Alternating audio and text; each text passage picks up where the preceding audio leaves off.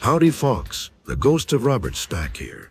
I used to haunt Double J's nightmares, and now I have hijacked his podcast. At you live slash recorded from a studio slash spare bedroom, deep in the foothills of Appalachia, directly from the number one drug overdose death capital of America, per capita, of course. Hawks of the interwebs. At this point, Double J typically prescribes a shenanigan-infused journey into the mind of that particular garbage can dud. However, not today. On today's Operation GCD Adventure, Double J is honored to be a guest on the Occult Rejects podcast. With a host, the New York Patriot Nick, and co-host, Liza to discuss the phenomenon known as the smiley face killers. Our young, intelligent, and oftentimes very athletic men are being abducted and murdered with their bodies later dumped in a body of water. Double J's theory of this smiley face killer's phenomenon is that these murders are of an occult nature, essentially a modern day human sacrifice, strangely occurring at sites of ancient human sacrifice rituals from America's ancient past. Those sites are the mounds. Anyhow, folks of the interwebs, the links for Double J and the hosts of the Occult Rejects podcast are in the show notes. Enjoy today's discussion on the murder of young, intelligent, and oftentimes highly athletic men. As much as anyone can enjoy a discussion of such incidents of ritual human sacrifice or murder by a network of cults here in modern day America. Wham!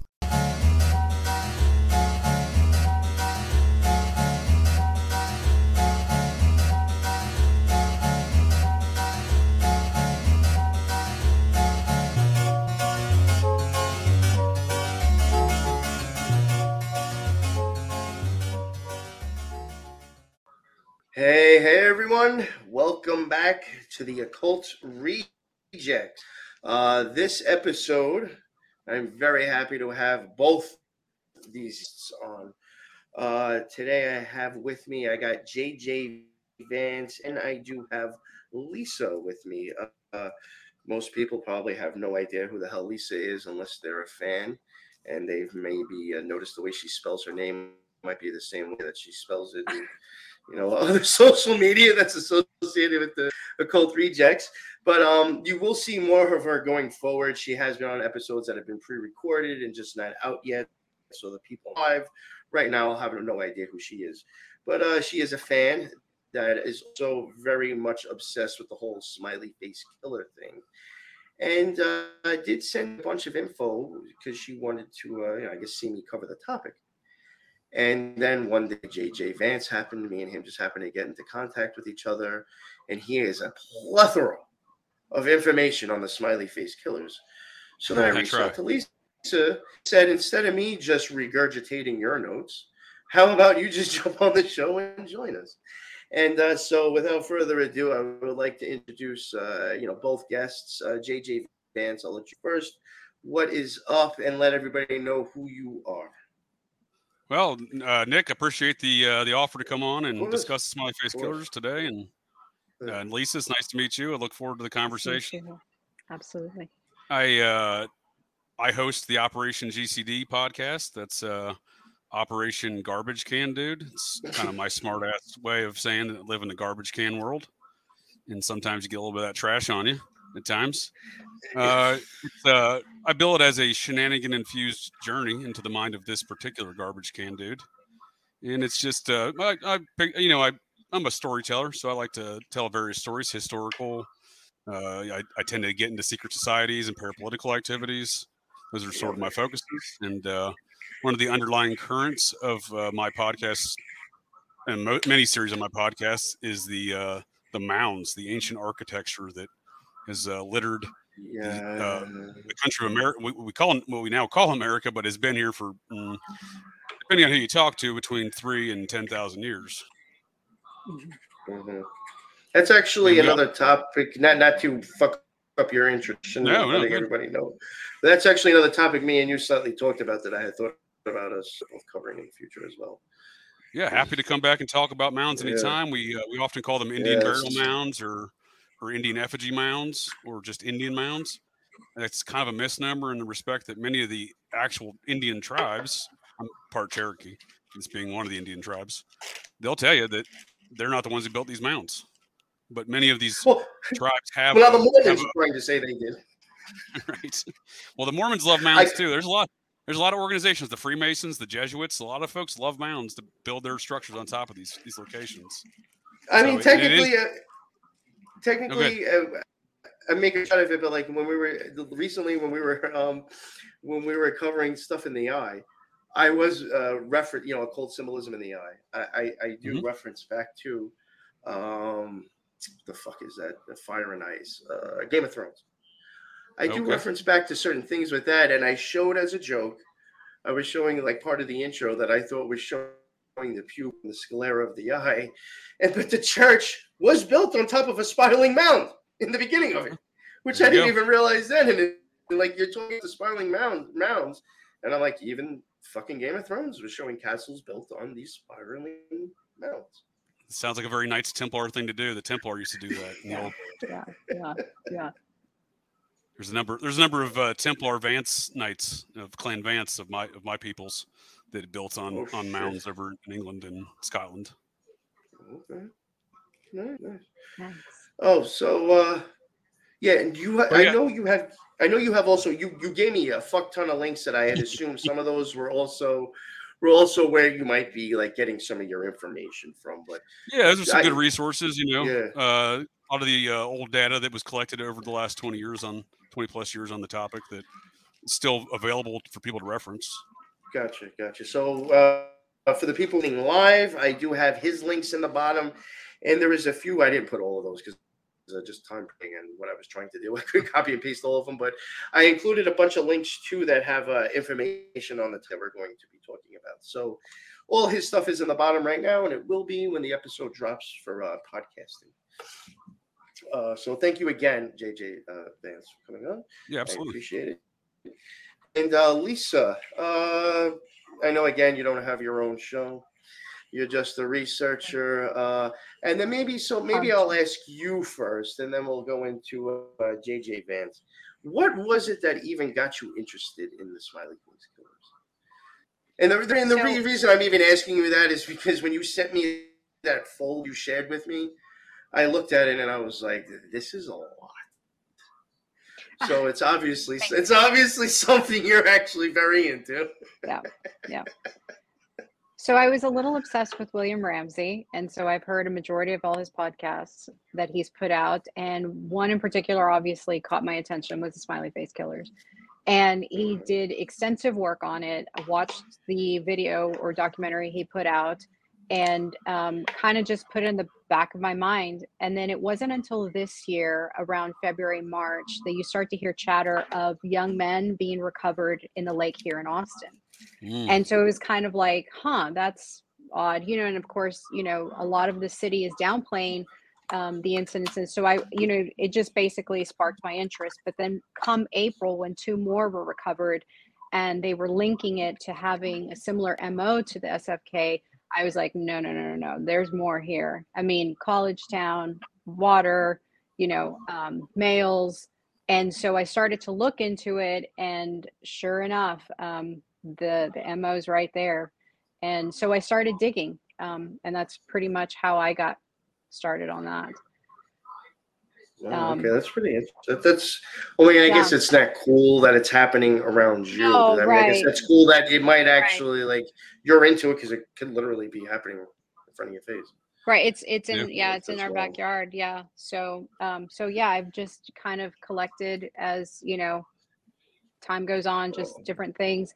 I do go down to the trail a lot to go walk and run and stuff. So it was something that I had been doing already in that um, been visiting Lady Bird Lake Trail.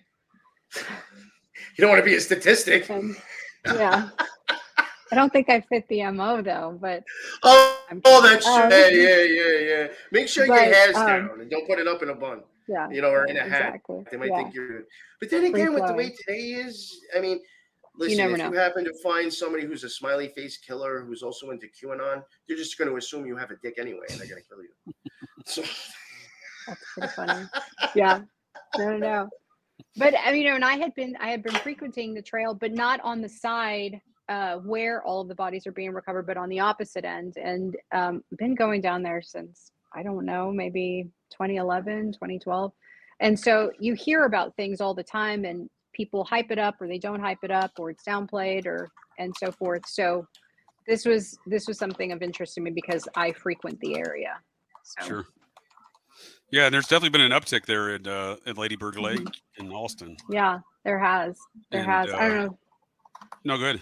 No, no, no. I don't know if you're how familiar you are with it. Yeah, I'm- I'm pretty familiar. about it. No, I'm Okay. pretty, I mean, I, I haven't I haven't looked into the cases too deeply. I mean, I, I'm aware of the I think there was maybe eight bodies now, eight, victims. Um, this this year it is five, I believe, four. four, and then eight. I think over like the last four or five years. So the the how they're how they're categorizing it, it begins in 2008 all the way up until this year. So it's running for about 15 years. Right. And the most the major the majority of them of the bodies recovered that have been the most have been in the last few years. So like 2018 was the year where they had the most bodies recovered. and I believe that was six bodies recovered. Yep. And then it's been it was three after, and then it was five the year after that, and then five this year. okay. Well, that's more than I was tracking. Yeah, yeah. And Yeah. they're go ahead. No, good. Finish. I didn't want to interrupt you. Good. No, no, no, no. Oh. Just that it's been a total of like 30 bodies that have been recovered since 2008. Wow. And um, of the 30, 14 are identified, unidentified bodies or uh, unidentified males. So it's nearly half, but they're they're placing them within that 30 because of the way that they're found or the way that they're being recovered. Sure. It, it's very similar to the way the other ones are being found.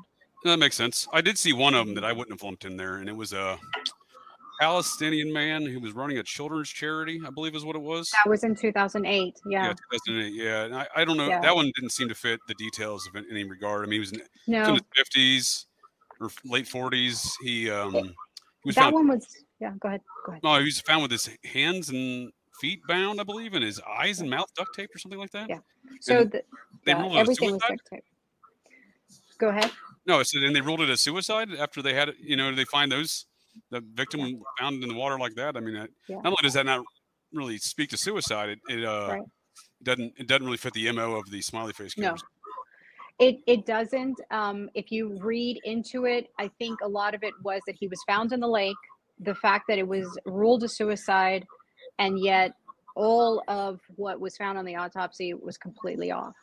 Um, Right. The other, No, the other, the other. But you're right. He his hands and feet were bound in front of him with duct tape, and his face and eyes were bound with duct tape Yeah, as well okay. and that they ruled it a suicide and he was um he kind of had been under investigation by the fbi and i I believe gonna say, yeah, there was FBI stuff going on. yeah he his house had been seized um two months prior to that and according to neighbors that that there were other activities where fbi was still coming in and seizing information and stuff like that Hmm. but he was he was un, i think he was doing a lot of work for the palestinian children Yep, That's what I read. so yeah Yeah, and, in cases like that, I, I agree they are suspicious, but I wouldn't. I know that that got that case is often lumped into these other, Yeah. you know, drowning college age men, smiley face killer mo deaths. right I just they're and and not just in Austin. There's other cities that kind of lump in some other, some similar Right. cases that may not Right. need to go there, but overall, there's still even if you exclude those cases, there's still 300 plus men right that have, that have fallen victim to this this smiley face killer style phenomenon. Many of which have been confirmed to be foul, met, met foul play or, or homicide, despite the official you know decisions Right. made by authorities. Right, right. I mean, the way you, any way you look at it, it's very nefarious. Oh yeah, Um, absolutely. So it's Yeah, so- questionable all the way around. yeah, I just uh, Imagine, imagine what it was is that the smiley face itself is an occult symbol and it ha- holds so much power. And for all you know, it could be a symbol for death. And then that's why these things just happen there. I mean, I know that's fucking wild and crazy to think of, but I mean, I just Yeah. saying, like, how do we know like those things weren't actually just spray painted and somehow just through the fucking mathematics of the universe, that's where that person ended up dying and getting drowned. Like I know it's I wouldn't rule that out, yeah. it's just who the fuck No, knows? absolutely. That's and that's very, very possible because of the amount. So on Ladybird Lake, that it's kind of known for its graffiti. People go out there and they they do they graffiti the bottoms of bridges or or what have you, and the graffiti is amazing. I mean, it's beautiful artwork and and so forth. But yeah, you don't know if they had done it before prior to dumping the body and then, or um, if they did it after or so forth. But I think one of, at least here in Austin, there is a group or a coalition that goes around and spray paints or paints over graffiti on a weekly basis. Mm. So there is that that contention. And then the other thing that in listening to a couple of the interviews from Gannon and Ramsey and all that, it's not just the smiley face that is Right. attributed to uh, the killings. That there are what is it like? I don't know, ten to twenty different symbols or sigils that are associated with it. Right. I believe it's about, about a dozen. And Yeah, from my yeah. understanding of comments from Detective Gannon, who was the you know one of the initial you know detectives on this theory, uh, NYPD homicide retired detective Gannon, uh, he uh, he stated that the reason why they know that they're that a victim and found in water under these circumstances is a smiley face killer victim from this cult, this nationwide cult and possibly worldwide cult, is because there's variations of those dozen symbols. So they'll have the smiley face and they'll have like two of the other dozen symbols that go with it because this is some sort of language being communicated Yes. amongst the organization. and it's associated with that location in that that sigil it, it, those sigils itself are specific to that location of that site and then obviously if they go to chicago there's a you know the sigils associated with that site and yeah they were mentioning how they were talking it's almost like they're talking back and forth to each other or taking credit through symbolism and sigils I would agree with that statement, Liza. There seems to be some sort Yeah. of communications and uh, bravado involved in this. Absolutely. absolutely the, bravado the impetus behind the graffitiing. I totally. And agree I've, I've that. seen some of these. I don't know if it's the same symbols that I've ever spoken with Detec- Det- Detective Gannon or Professor Gilbertson. I've investigated on my own time a number of cases here in, in Ohio and specifically Cincinnati area. And I've seen a number of other graffiti symbols besides the smiley face at some of these locations. So I, and some of them look really fresh too. So yes I have to I have to assume that these are potential symbols that are being used. I, again, I've never, I you know I, I, don't, I don't think I've shared even even any of the photographs or other symbols that I've seen with too many other people. But you know, they've in my mind they're very likely um, some of the same symbols that Detective Gannon and Gilbertson Right. and gang and their team have, have found. Right. And I think a lot of it too was to eliminate the possibility of copycats. And so Yeah. that if if something happens, you have immediately people flooding to the area trying to put up, you know, what they think are sigils or whatever. But if they see these sigils that they have not released to the public, then they know, okay, this is legit. This is associated with that. I, Yeah, I believe sure. that was the whole reason behind not revealing what the other symbolisms were, symbols sure. were. And that's a standard procedure in law enforcement. Just you know, they call them polygraph keys. Only the Okay. only the perpetrator of the crime will know this. If you bring them in for interviews or, or polygraphs or questioning, the other reason I think that that uh, Detective Gannon and Professor Gilbertson and team cited was, and it's it's kind of where the name Smiley Face Killer comes from. It's a it's it's a it's a misnomer of sorts, uh, you know, kind of applied by the media. So when Okay. detect when uh, Professor uh, Gilbertson first uh, convened some of his grad students at the university there. I believe it's in St. Cloud, Minnesota. They put together kind of a research project on some of these early drownings in the you know 1999 through 2002 timeframe. Yeah, yeah. And the local media, he had a, he had a news reporter come out before and do reports when he'd done projects with his students. He did it again, had a media come out, and they're the ones who applied the name the Smiley Face Killers, and it, it kind of just stuck. Gotcha. Yeah. yeah. don't think and it was- started in They weren't intentionally trying to Right. portray it that way. I had I had assumed that it started because of the 1997 initial thing with the graffiti next to the first victim that Gannon found. So, Oh, but yeah, no. I, I had no idea that it was the media that had actually um, given it that moniker. Yeah, Actually, yeah. I'm, I'm glad you just brought that up right now, Liza. And I, I, I interrupt, but I, I did want to ask. No, go um, ahead. and you kind of just kind of just stepped on a little bit. I think it might have been Vance that I was talking to you. Um, maybe I'm just confused because of the names, because I know there are a lot of names, and I haven't really Oh, yeah, watched something or listened to something like Face Killers in probably a few months.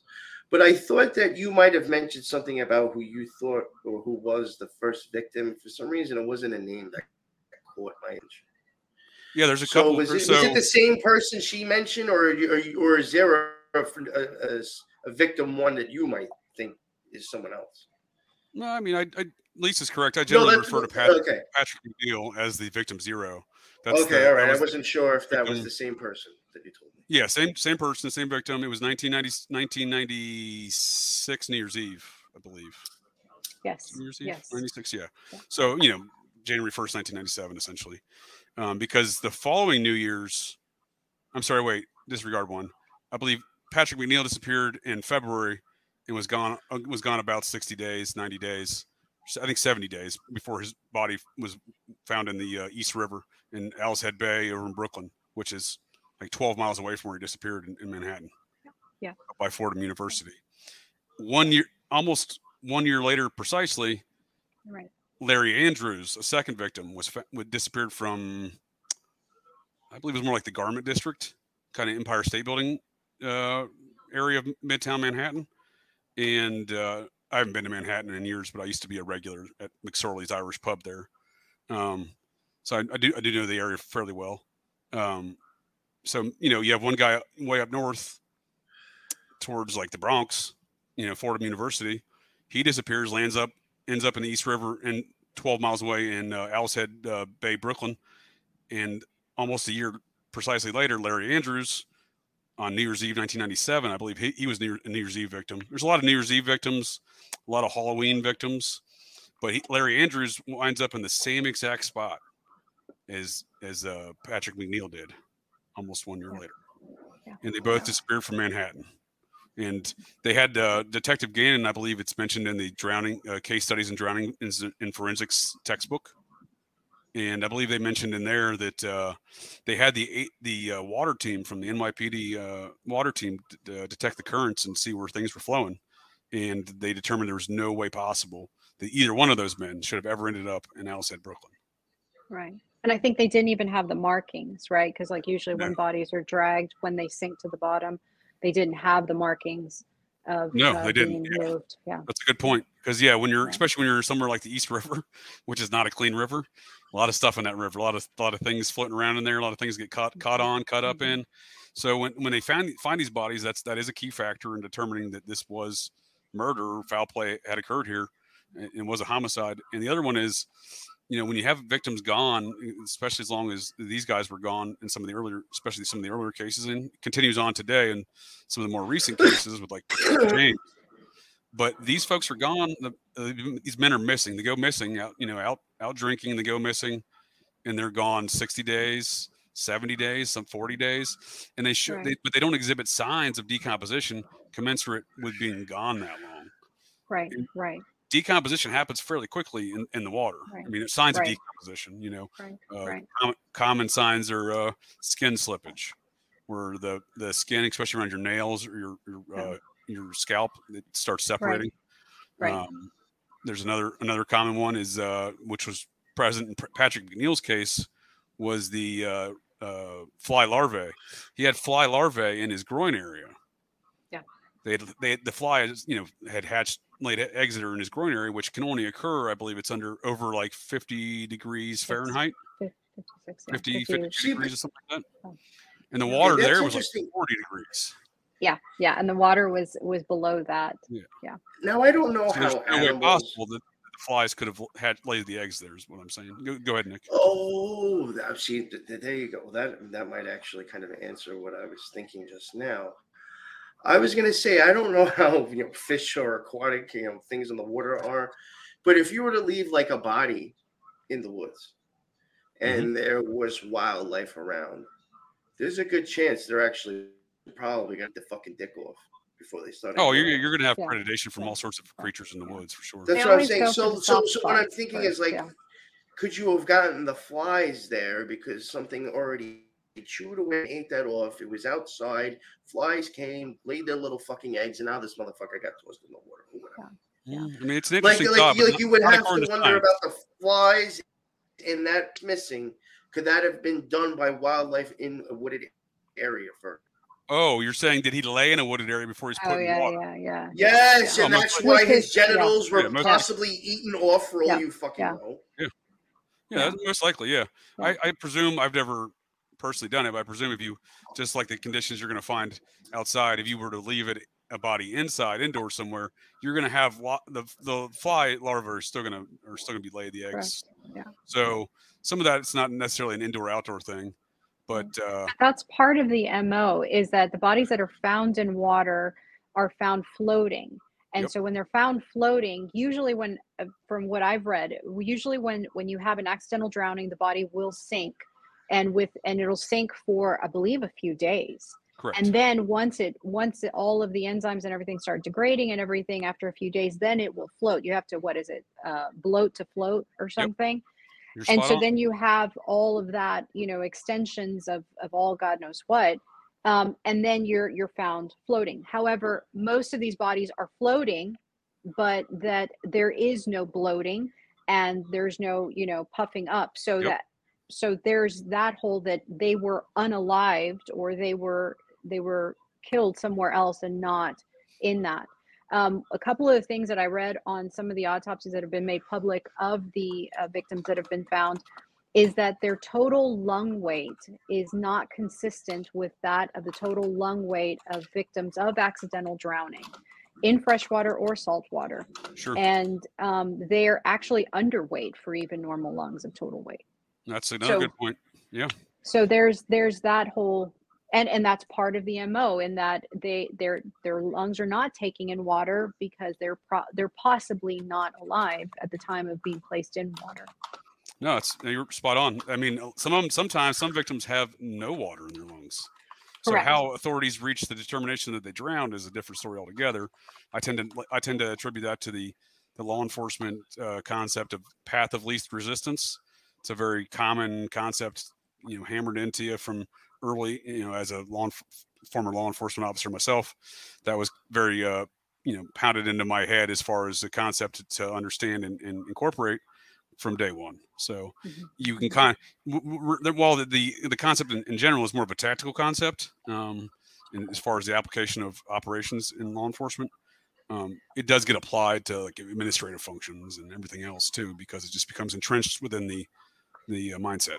So I think a lot of that, you know, you know, it's the path of least resistance. This kid drowned. We found him in a river. He was out drinking. He drowned. No other questions. And sometimes there are no other questions. They don't always order an autopsy unless the families are ordering additional testing.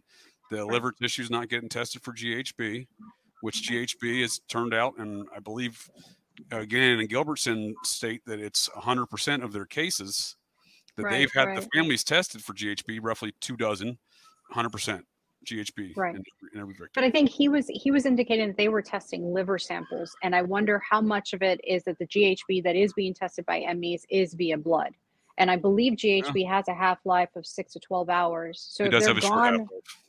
So if they're gone more than 12 hours, you're you're not going to pick it up, I believe, in in that amount of time in the bloodstream. Now, if you do a liver sample or hair sample, I don't I don't know. I don't know what the metabolic rate um, in terms of all that, how soon it would show up on the liver. So Yeah, I'm Um, not sure. I think they have a much ex- more extended period of time to test the liver. You're right. And So, uh, G- well, GHB is naturally produced to very minute levels in, in the human body. It's not; these are not minute levels we're talking about here. These are exponentially high levels, Right. And explain, you know, the the drunken state of appearance of a lot of these victims. For example, uh, I had a friend of mine in high school. He, uh, we were we were at a, one of our friends' houses, partying, drinking, etc. And he was digging through the medicine or the uh, cupboards in the kitchen looking for some more liquor, or, and uh, discovered a bottle that uh, turned out not to be liquor. Turned to be a, turned out to be a bottle of GHB. He drank the Oh, wow. entire thing. We, you know, we had to get him to the ER. He fought like eight nurses and doctors. They had to strap him down to a bed. I mean, you get like he had like hu- superhuman strength from it. He didn't remember a thing. I mean, he was totally blacked out, but still functional to a certain certain degree. right. And but right. it does it does give it a very strong appearance of being very drunk. Yeah, Um, yeah. It's extremely inebriated. If you see somebody who's who's on GHB, and GHB, the reason why there was a bottle of it in my friend's uh, folks' uh, kitchen uh, cupboards was because they're uh, professional bodybuilders. And GHB is a GHB is a very common supplement used in, in professional bodybuilding because it assists with the uh, recovery of muscle, uh, the time frame that muscles recover. idea. Had no idea. Very, What very I common. I I had heard that GHB is now being used recreationally. That's true too. Uh, yeah. Yeah. So that shit was a Lot like, of, I uh, mean, uh, 20 years ago, or fucking 25 years ago. When I was when you know when I was like 18, 19, and 20, I could have fucking GHB anytime I wanted when I went to a rave. Shit's been I was around. gonna say, yeah. It just depends on just depends on like how how like you know how does society deem it? Is it okay to take? Is it a cool drug yet? Yep. It's been around. That I, for a long that's where I experienced it Yeah. too. Like uh, when I was under 21 or and you know in the military, for down San, I was down in San Antonio for police the police academy. I remember going on down the river walk. You know, I was a day over day over 18, maybe not even 18 yet, because I joined when I was 17. And uh, we were at one of the dance clubs down there. I was with a group of group of friends, and you know, some of them were they were taking like you know a water bottle. They had, like someone had a water bottle and like a cap full. They were taking like capfuls of the GHB if you're under 21 because they stamp your hands so you can't get a drink in the club.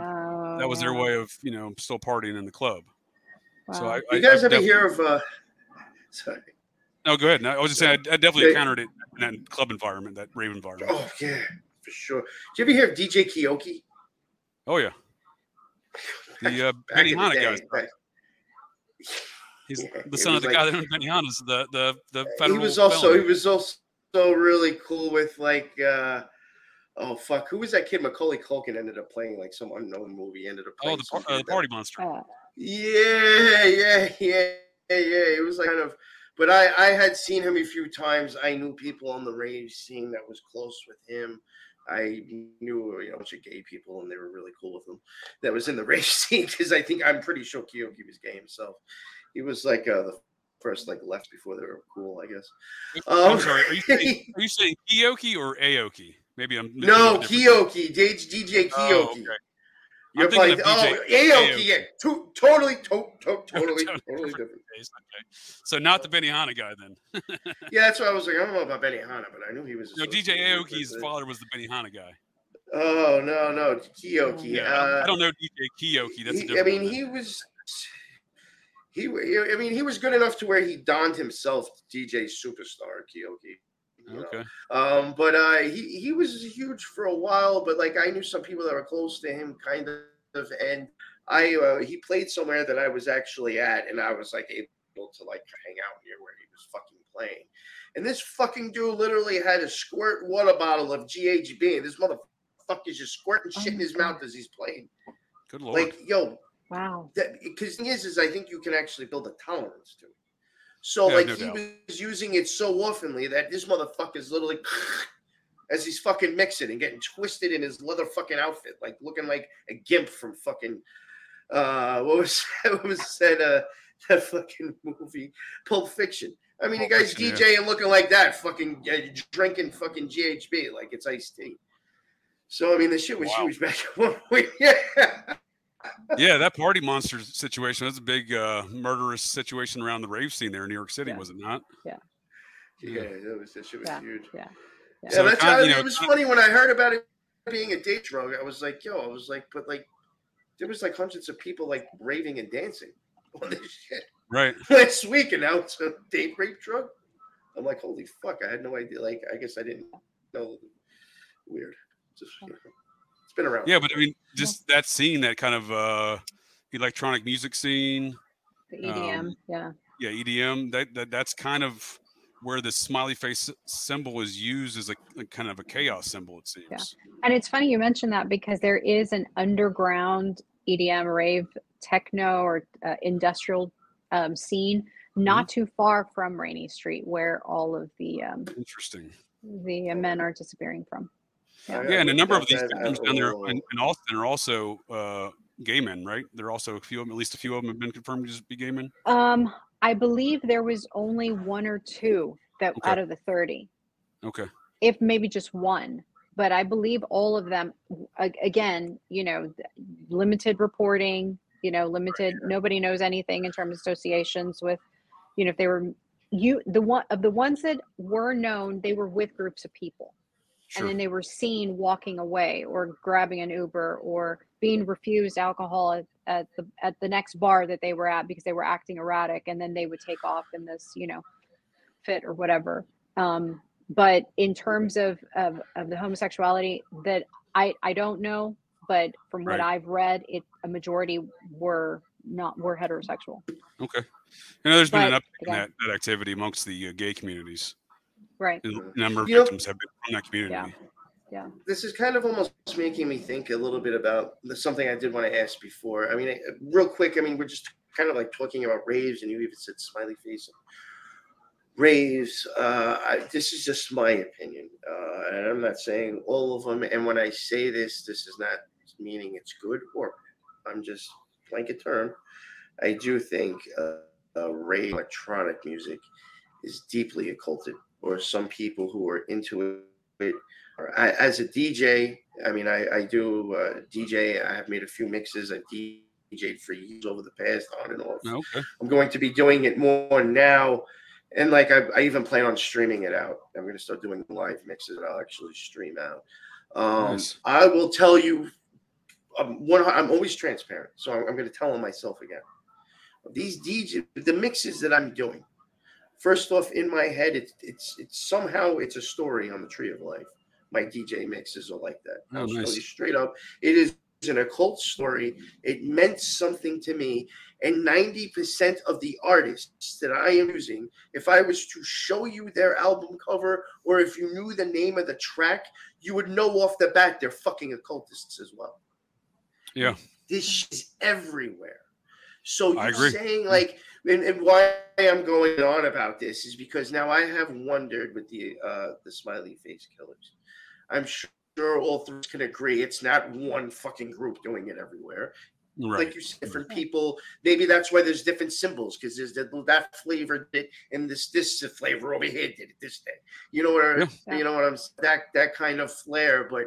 I, I do start to question, and it's because of just the fact of being able to move around a lot and nobody knowing who the fuck you really are. I have questioned um, circuses. I Mhm. have questioned, and I know I spoke to you this earlier. Um, bar bands, or maybe maybe maybe some of those weird bands that play at pizza places. Band weird Right. fucking bands like that when they do their know- fucking no name tours around. They were definitely they had some occult bands at that comet comet Yeah. pizza. Yeah, yeah, and Just and just like, like small bands you've never heard of, obscure names. That's what I'm saying. Like those obscure bands that nobody really knows about, but they, you know, they do their little tours. They make their couple of bucks, you know. Or even now thinking about it, raves. You have people that may not necessarily be living in that area playing. That nobody knows. Oh, you know, you're fucking nobody except for the fucking kid in that club, or you know what I'm saying. You could be Joe Blow, you could be DJ Joey G. Nobody knows who the fuck he is, but he's a decent DJ. Yeah. He plays at places. Yep, sure. Do you think everybody knows the fuck he looks like? You know what I'm saying? Like you could have people that are from all over the place being in areas that they're normally not supposed to, that nobody knew they were fucking really there. Nobody can say, Oh yeah, I saw so and so there. You know, oh, I was just Joey Jeep in the fucking DJ booth. Nobody knows Yeah. I'm fucking Mike so and so. You know what I'm saying? Yeah. Like how the you know, Right. especially with these bands and fucking carnies. Who the fuck's gonna pay attention to some fucking weirdo that's there to set up a fucking carnival? Yeah, no, I, I'm, you I'm right there with you you, have I do wonder about those things. Like, can these people that are traveling around even be doing like that? Well, it, it would be Definitely. beneficial to commit the crime because no one's going to be wondering where you were, wh- why you left, why you were acting strange. they disappeared into you're society. Acting. Especially Yeah. like carnival Yeah. people or like those Yeah. bands that are like you you're like you're not you're not seen really. Even though you're being seen, you're not. You know what I'm getting at? Like Absolutely. And Yeah. to speak to the, your your point on the occult nature of music, I think you're spot on there because, and I'll just give you one example. Have, you, have, have either of you all ever uh, been familiarized or read the uh, Weird Scenes Inside the Canyon book by Dave McGowan? yes. I've heard of the book. Great book. He goes over kind of the manufactured uh, history and state of uh, the hippie rock counterculture of the 1960s and how it erupted out of the Hollywood Hills and how it uh, had all these occult influences. You know, I think we the- got electron sorry, I don't want to interrupt you. No, go ahead. What, go ahead. What, I just think I, I think a lot of stuff with the occult- uh, with electronic music, I think to an, to an extent, I think that was created so it was easier to hit certain octaves and tones that would make us react than natural natural instruments can do. Just like that. Fuck. You can get tones. yeah, no, I agree with you. But my, my point Oh, on the oh, uh, oh, shit! I'm fucking live. I may have to sign for that package. Fuck. uh, yo, if, if you can't, please actually, this is crazy. Can you actually? I'll just have to like, go for two to make sure that's not for me. Yeah, yeah, yeah. And you No, guys, no, you go, guys, you guys take over the show. I'm so sorry. Yeah, yeah. No, no, no. So yeah, I'll just finish my point on the on the music Yeah. scene. Uh, so I, I recently uh, I used to operate a website, operationgcd.com. I don't any longer. Um, but I'm turning a lot of the written series that I did on that website into uh, podcasts. And I just a few weeks ago I published the first one in what I a series I call um, "Smells Like Laurel Canyon" because uh, Okay. Laurel Canyon was the Dave McGowan book, and it's uh, what I've done is I, I've extrapolated kind of the uh, the salient characteristics, you know, core concepts of that he identified, that McGowan identified in the 1960s countercultural movement out of hippie rock in Los Angeles, and I applied those concepts to the 1990s grunge rock countercultural movement out of Seattle, and it Okay. fits perfectly. Oh, So, wow. You- That's yeah, interesting. just the, just the general concepts, the salient characteristics from two music scenes, thirty years apart, essentially. And uh, you know, one of the highlights of those core concepts for salient characteristics is the occult nature and cult uh, connections. And Right, right. Very, it's not limit, it's not limited or minute. It's very heavy. It's a very strong undercurrent through both scenes Right. and not necessarily directly connected to Seattle, but connected to that music scene is the industrial rock scene. The kind Okay. of derivative or corollary to the grunge rock scene, nine, be it Nine Inch Nails, for example. I was just gonna say, yeah, yeah. Yeah, they're not the inventors of the industrial rock scene, but they're kind of the ones who made it more mainstream, right? Okay. The, the Yeah. inventors of the industrial rock scene was a band, a, a UK band named Throbbing Gristle, and it was Okay. that was their idea was Nick knows what I'm I've talking heard about, of them. and that was the Yeah, idea did- was Did you? I, I hate to just interrupt right now, but just so I know, yeah, go did you happen to bring up? Uh, is, is this associated with the commonplace? I mean, in theory, it could be because. It, Oh I- no, no, no! I'm just, oh no, I'm just making sure. For, no, for some reason I no. was thinking of that, and I don't mind if we bring that up. It's just don't say the whole word at once because I've gotten my channel taken down without strikes. Understood. Because of bringing up that fucking place. That's why all that pizza. Got Yeah. it. Not a problem. No, I'm just saying going forward. Try to try to with that topic. I hate I hate censoring myself. Believe me, I do. It's just I, Yeah, I don't want to my YouTube over that fucking asshole. You know, No, I understand. Striking that brings up his name or his fucking pizza place. So just talking code. Sorry for the interruption. I thought we were. no, I'm, but I'm, I am glad that. you brought that up because uh, I mean, I generally view that that establishment as being thelemic in nature, being uh, the parties that are involved with it, at least, are, are uh, members of uh, some sort of thelemic organization, some thelema offshoot. Yeah, I've I've shown people. Um, I forgot the name of the band. That's why I was wondering if it was that band that you mentioned. Uh, it was in our Shriners or maybe our Quetzalcoatl series. I can't remember what it was by Quetzalcoatl. I think we there was a band that actually recorded their video inside that place. And there's a few times you catch motherfuckers wearing a fez hat in the crowd. Interesting. I was That, like, that I was not aware of. yes. I've seen a lot of those videos from like the basement area there. Oh yeah, this one it was actually done like in the restaurant area. Oh, They were showing people sitting down too, and that was like another thing. They had like a rabbit sitting on the fucking table, like a, a like a stuffed up rabbit. Like obviously you know the rabbit hole. You know, it was like all these occult things, like just randomly placed too, like as they were filming this video for a bit inside that place. Yeah, that's interesting. And uh, you know, referencing your uh, your your previous mention of Macaulay Culkin, he had connections to that place with his band Pizza Underground. Yeah. So, yeah, and then the thing That's is, he right. tells you That's like, then right. he's with the whole rabbit ears and you know. well, I fucking was to say, then you got the rabbit like- ears going with him. too. Yeah, That's cool. yes, that's what I'm Yeah. saying. It was just very, very weird video. So there's definitely a lot of occult stuff going on in and around that place. But Throbbing Gristle, as I was pointing out while you were away, is the band that kind of invented industrial rock music. It was Okay. a UK band. They were taking kind of the punk rock and the electronic dance music scenes and kind of combining them into one music scene, which became this, this industrial rock scene. So they were kind of the oh. forerunners or front at the frontier of that scene.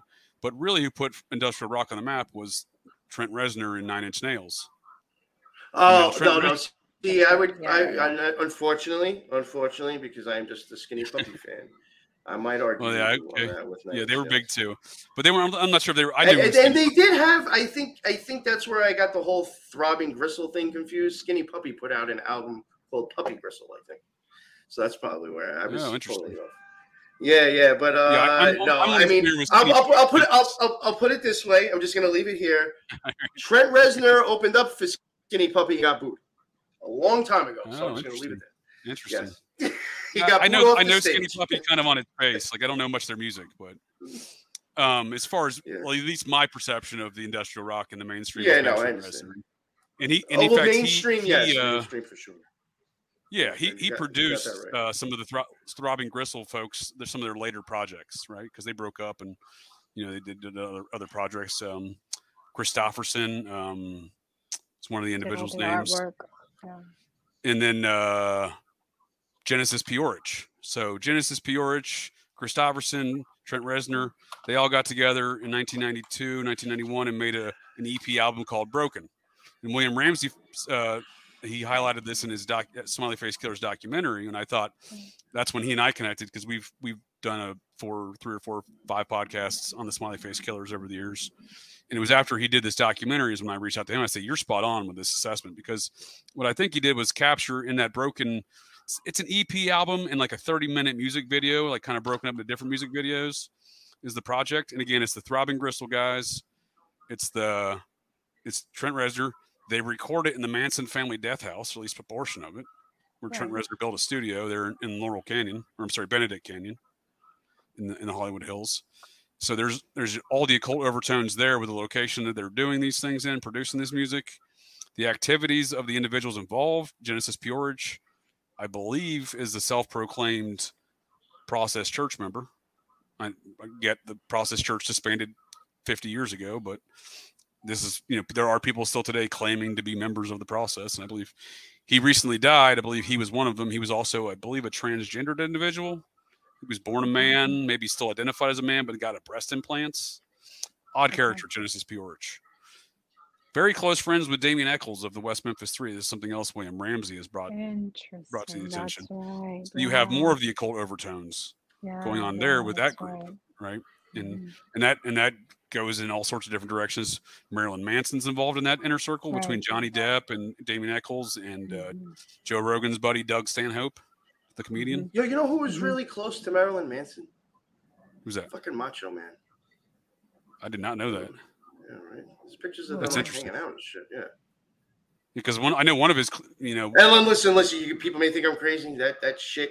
Now I used to say I don't know. You know, it could be Vince McMahon or whoever's running the shit. But then if you watch these specials recently, they've been putting out.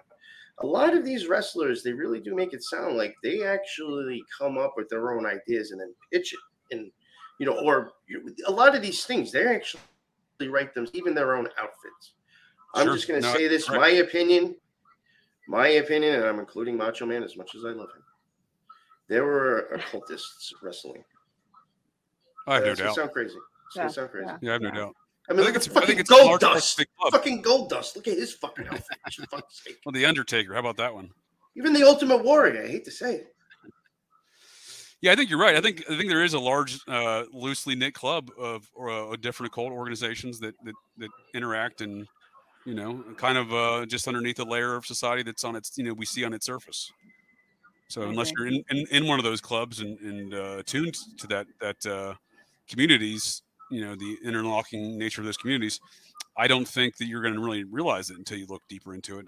I, I never even thought until just now that WWE had uh, an occult, uh, you know, nature to some of, some Oh, of its characters. so. But I, when, I what even you're saying, think it's. I even as crazy as it sounds, which I, I think is like, I'm like, am I watching like what the new wrestling is going to be? I'm, I'll admit it. I'm big into battle bots. I love that show. I think it's fucking great. And you know, I do question, and you know, I'm like, am I watching? Like, am me watching this? Am I contributing to like this technical advancement that's going to wipe out fucking humanity? you know, like instead of wrestling, is it going to be battle bots? Because like Right. they're even like almost getting storylines in. The bad guy, the you know, the the one who says the stupid shit on the mic after they win. Nice. It's like almost they're getting like you know wrestling now. But like they have the heel bots. Yo, what you're saying. there, there is outfits that these motherfuckers wear when they come out with their bots, these symbols and these color schemes that, in my opinion, I'm not, again, Scott thinks it's everywhere. That shit is even in fucking battle bots, in my opinion. That's interesting. I mean, even if you look at the way the BattleBots logo is and that fucking ring is set up, it's it's, it's, to me, you're watching the power and the glory on the Kabbalah tree. Go at it. Interesting. That's. I mean, you're well, you're an individual that knows much about the occult, so that's something that I'm unfamiliar with. I'm glad you brought that up. I'll have to check that out. Mm. But in regards to just, uh, especially rock music or music in general, um, you know, relative to like Marilyn Manson, I believe he he's a self he, he may not be a self proclaimed process member, but I know he's a self proclaimed Church of Satan member. Right. And uh, again, you have a weird, uh, you know, uh, kind of connection with this this group because Trent Reznor was the mentor of Marilyn Manson.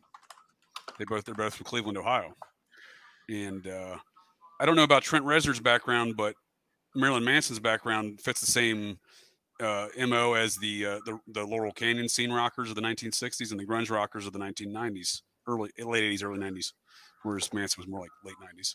But when I say he fits the same mold, he um, his father was a army officer, I believe, intelligence officer, which is a very Mhm. common thread amongst all those previous Mhm, rock and roll mhm. generations. Mhm. So he's kind of cut from the same cloth in that regard. I don't, I don't, again, I don't remember Trent Reznor's background in that aspect, but I do find it interesting that you have these, you know, self-proclaimed occultists uh, doing these music videos and songs that seem to be of an occult nature. And what William Ramsey captured in his documentary was what I like to call kind of the psychosexual aspect of the crime.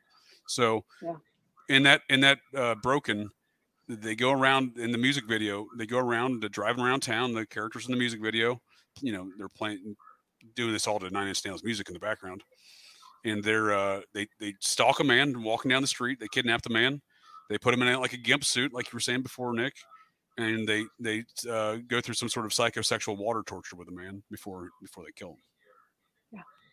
so that's captured in Yeah. an industrial But- rock music video Yeah. I mean, if you, I mean, uh, again, this is some just random thought that popped in my head. You talk about a gimp suit.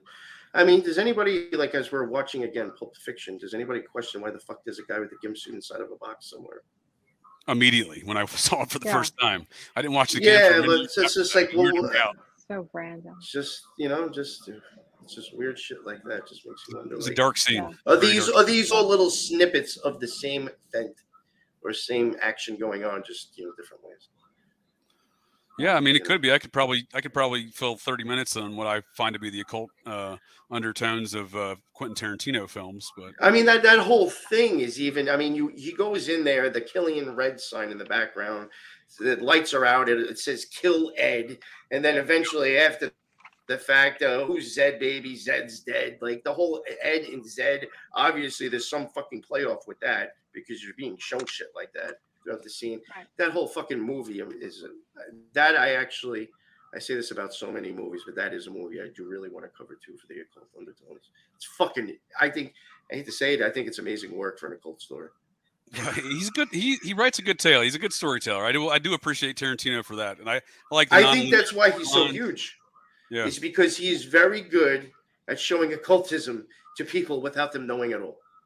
That's why I That's a think good point. he's very he's very well well revered. That's a very good point. I think that I think there might be some validity to that.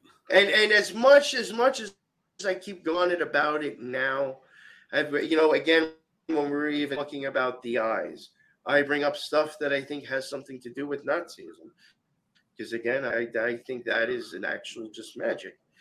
Um, we mentioned you know just Stephen King off the bat for a second, and I'm like oh apt pupil, that includes a Nazi. Yep. Uh, who was I just fucking? Yeah, very cold. On, very cold. A lot of occult and Stephen King stuff. A lot of occult. Uh, you know. And and then wait, fuck, fuck, I just had a brain fart. Who was I just talking about before I said that? Yeah. Tarantino. Because Tarantino. yeah, Tarantino, Inglorious Bastards. Something else Right, about yep. Nazis. It's just you know what I'm saying. What is uh, fucking uh, what Kanye fucking cool. West gets kicked off of Twitter because they're just showing and I, there's something up with that shit. It's magic. that's a good point, people Nick. don't That's a know. good point. they- Yeah. People don't want motherfuckers to know that. Yeah. Well, if you look at the Process Church, for example, they they had a high veneration for the the the Nazis and the SS in general, or the not the SS and the Nazis in general. So I mean, even go back know. to fucking theosophy. I mean, you got the fucking Well, that's- Aryans and the blue eyes there. I'm glad you brought that up because I was actually going to mention theosophy next. So when I when I try to take in the the overall occult umbrella of activities, you know, that could be related to smiley face killer activities, the phenomenon in general, I do find it to be an operational group. Operational being they're they're highly trained to to to move and communicate with one another in in accomplishing these operations. Um, maybe that's just my training that I have in my history from 20 years in the military police, SWAT team leader from most of my career uh, from early on. And uh, so, high, you know, highly trained. I graduated of numerous SWAT schools. The Army. I was in the Air Force, but I graduated the Army SWAT school, the Army Sniper School. You know, a lot of that. So I've had a lot of the, you know, a lot of introduction into, into some operational training, and I see operational training all over the smiley face killer crimes. These are these are people operating in small cells in many different cities. They operate in you know five to ten people per cell probably is for my estimates, but what you would need to to have to to accomplish these activities, and they they they uh, operate in, uh, in kind of a gang aspect as well. You know, whereas you have like uh, an initiation into the gang, and that way people are always wondering why if you, no one people claim no one keeps a secret and you can't keep a secret. And someone would rat on these people. Nah, not if you're getting initiated into the gang and they take pictures of your family. Like, let's look at Son of Sam. That's what David Berkowitz's story was, right? He had to give up pictures of his family. He had to kill somebody to get into the gang. These are the same type of activities I think that are playing out again here with the smiley face killers. But in regards to theosophy, you're right. Nazism comes from theosophy. Um, Thelema comes from theosophy. Heavy, heavy um, uh, influence on from theosophy. Uh, yeah, and, I, I uh, wouldn't say it comes from. because Yeah, not not necessarily comes, but has a has a heavy, strong influence. Yeah, strong I influence. think they they both understood each other for sure. And like I've said this multiple times, even Crowley had high high things to say about Blavatsky himself. So yeah, and, but normally he shit on normally he shit on women. So oh, not you know. You know, he, he was you know he, he was who he was. Uh, he sure. was very nice about her though. Blavatsky's oftentimes is like the individual reference as kind of the leader of theosophy, but relative to this country, it was really a man by the name of Abner Doubleday, the man who allegedly invented baseball. Oh, you know, real, was, real quick, real, he was the head of the Theosophical Society after Blavatsky. Oh, good. Also, if you think about theosophy, some people do get whole alien UFO shit from that too, right? Yeah, absolutely. Well, didn't the Nazis also thought they had some Nazi bell or some UFO supposed? You know, there's stories of that as well. Like, there's there's a fucking common thread that goes along with all three of these things. Sure. No, I think, UFOs, I think part, Nazis, and occultism. I agree. I kind of group them into what I call ancient alien cargo cults. You're familiar with the concept of a cargo cult from like the South Pacific during World War II. The U.S. was dropping uh, cargo on random islands, and the indigenous people of those islands who didn't know airplanes, didn't know who GI Joe was, were getting these crates of food and supplies. So they built a whole religion around it, right? So they started building like mm. wooden airplanes to, to depict what they saw fly over fly yes. overhead that dropped that dropped the cargo. And they thought if they did these ceremonies, that God, that airplane, GI Joe, if you will, is what the, some of the islanders called him, would come back. And these people sure. have been playing out these I've rituals for, for, many years since then. Wow. So I've seen, I've, seen regard, I've seen, a lot of these. All, all, these occult organizations kind of go into a in a pyramidal kind of you know organization in general, I think, but they all are kind of an ancient alien cargo cult organization even even a, another reason uh, the, the whole reason I was even bringing up again, like the, the Nazis and the Nazi bell and like UFOs and theosophy, is because I, I, did also mean to throw in even that symbol that Kanye got kicked off of Twitter for. That symbol, even though it had the Nazi swastika on it, goes back to a UFO cult. Raëlism. I did not know that. Raëlism. However, did you say that? Yeah, oh, that's the what I'm getting. So the you have a, you have yeah, so you have a fucking UFO cult that believes in UFOs using that same fucking symbol. It's fucking magic and occultism. Yeah, again, I think you know, I don't know what I don't know precisely what the infatuation is, but all of these kind of thelemic offshoot organizations seem to have an infatuation with the the, the Nazi vrills or the SS, you know, cult philosophies of those groups, to where you know, I, I don't think that that's something that may that's something that may still play out here in the smiley face killer cult. You know, they in my mind they are a thelemic offshoot. When I say thelemic offshoot, I mean like you had Thelema, then what seems to be the, the going trend within occult organizations is You start your own occult organization. You take different parts and pieces from other occult organizations, you mash them together, and you have a new organization. Be it Temple of Set, offshoot from Church of Satan, which was supposedly, you know, an offshoot of Thelema, right? Or at least heavily influenced by it, right? Right, So I think right. If you follow kind of that evolution down, uh, you're going to find the smiley face killer cult in that in that network, my in my opinion, right? And again, you, you point out a good good point, Nick. That does start in large part. A lot of the the occult philosophies did begin with the, the Theosophical Society. And back to Abner Doubleday, the man who invented allegedly invented baseball, he was a member of the Society of Cincinnati, the secret society that started this nation. They built they built this nation on top of mounds. What's the game of baseball focused around? A mound. And it's got the compass and square as well, symbology built in, into the field, if you, if you will. Diamond. Yep. So Well, even even the mound. I mean, I know this this could be a stretch, but I mean, even if you think of what symbol the Nazis used, that looks like it's spinning. So is a mound. In the sense it's. I mean, the spiral there's something up it, with that move. Yeah, there's something up with you know. I never thought of that, but now that Um, you bring that up, yeah. you remember Trent Reznor's album Downward Spiral. Oh, I use that all the time. Actually, as I see, that's that's actually how I try to explain magic. Us coming into the flesh is a downward spiral, man, back up that spiral. Okay, well, so that definitely has some occult undertones to it then. Oh yeah, we even I mean not to you know it's coming out next week anyway, and I think we bring it up in that episode. But you know, I, I think I might have made a joke because you get a lot of people who are always saying like, oh, uh, if you see that spiraling symbol, that automatically means a p word. You know what I'm saying, or that has something to do with that. And unfortunately, we have those in our eyeball lenses. So I guess we are all of that, aren't we? Again, you know? There's there's No, I like reasons why It's a good that thought. symbol's used besides that stuff. I would Right. assume, especially if you want to think of occultism, ocular spirals, it may mean something besides kid shit. Good, But good it's point. a very deep symbol. good point. And, and there are you certainly know, occult again, s- that. spirals, you even have the spirals in your eyes. So something Well, you have the uh, the Yonkers cult, the the uh, cult. Uh, what do they call themselves? The occultists or occult culture? I'd, I'd have to get back and look. They're they were optometrists that had uh, kind of a cult society. Yeah, yeah, yeah. Yeah, my boy, my boy, the headless giant. Shout out to the headless giant.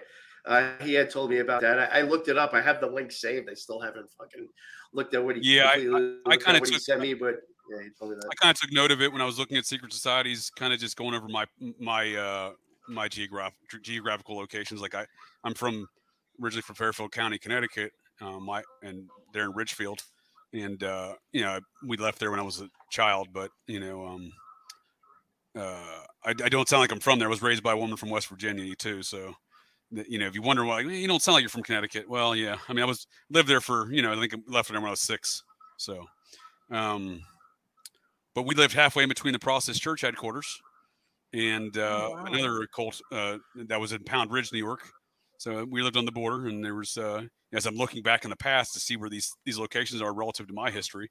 So you have the Pound Ridge, two miles away, you had my house, and then two miles past that into Ridgefield, you had another occult group. Mm. So we kind of, you know, I've been kind of surrounded by these occult groups my entire life, it seems. You know what And I I want grew to ask you?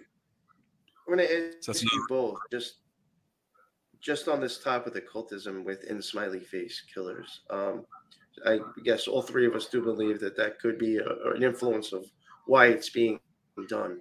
Um, do you guys think uh, that like could it be the person is like dead on purpose, or could it be like you know uh, magic on roll? Like, could it be a mixture of both?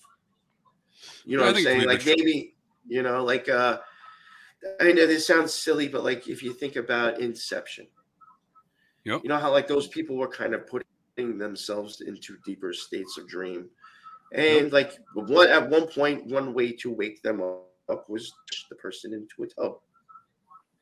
Yeah. You know, Whitney Houston died in a tub.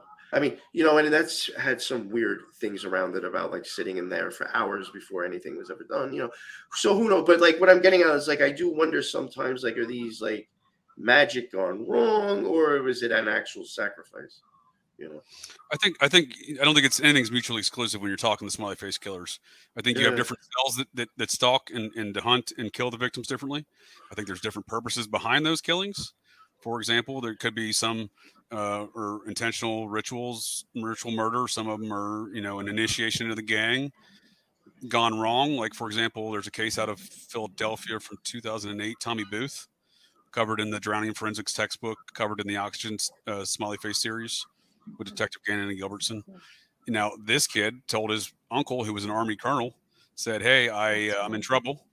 Uh, these these people want to initiate initiate me into their like criminal activities, and they're involved in drug running, gun running, you know, sex trafficking kind of kind of activities. So I don't think anything's mutually exclusive. Like you have different these different cells kind of operating within certain parameters, but ultimately speaking, gangs fund themselves through illicit, you know, illicit trafficking crimes. Absolutely. Absolutely. So I don't think I- we're going to find it Absolutely. different with the smiley face killers in that respect. Yeah. Yeah. I have No. just I think you're right. I- Yeah. Oh, go ahead. Go ahead. Well, because I do think even that it's a syndicate for sure. I Yeah. agree with you on that. Yeah, I, but it just like even with the water stuff, the symbolism with that, I could see how like, uh, like if you if you knock somebody off and toss them in the water, it's like yeah, I sent them to the abyss.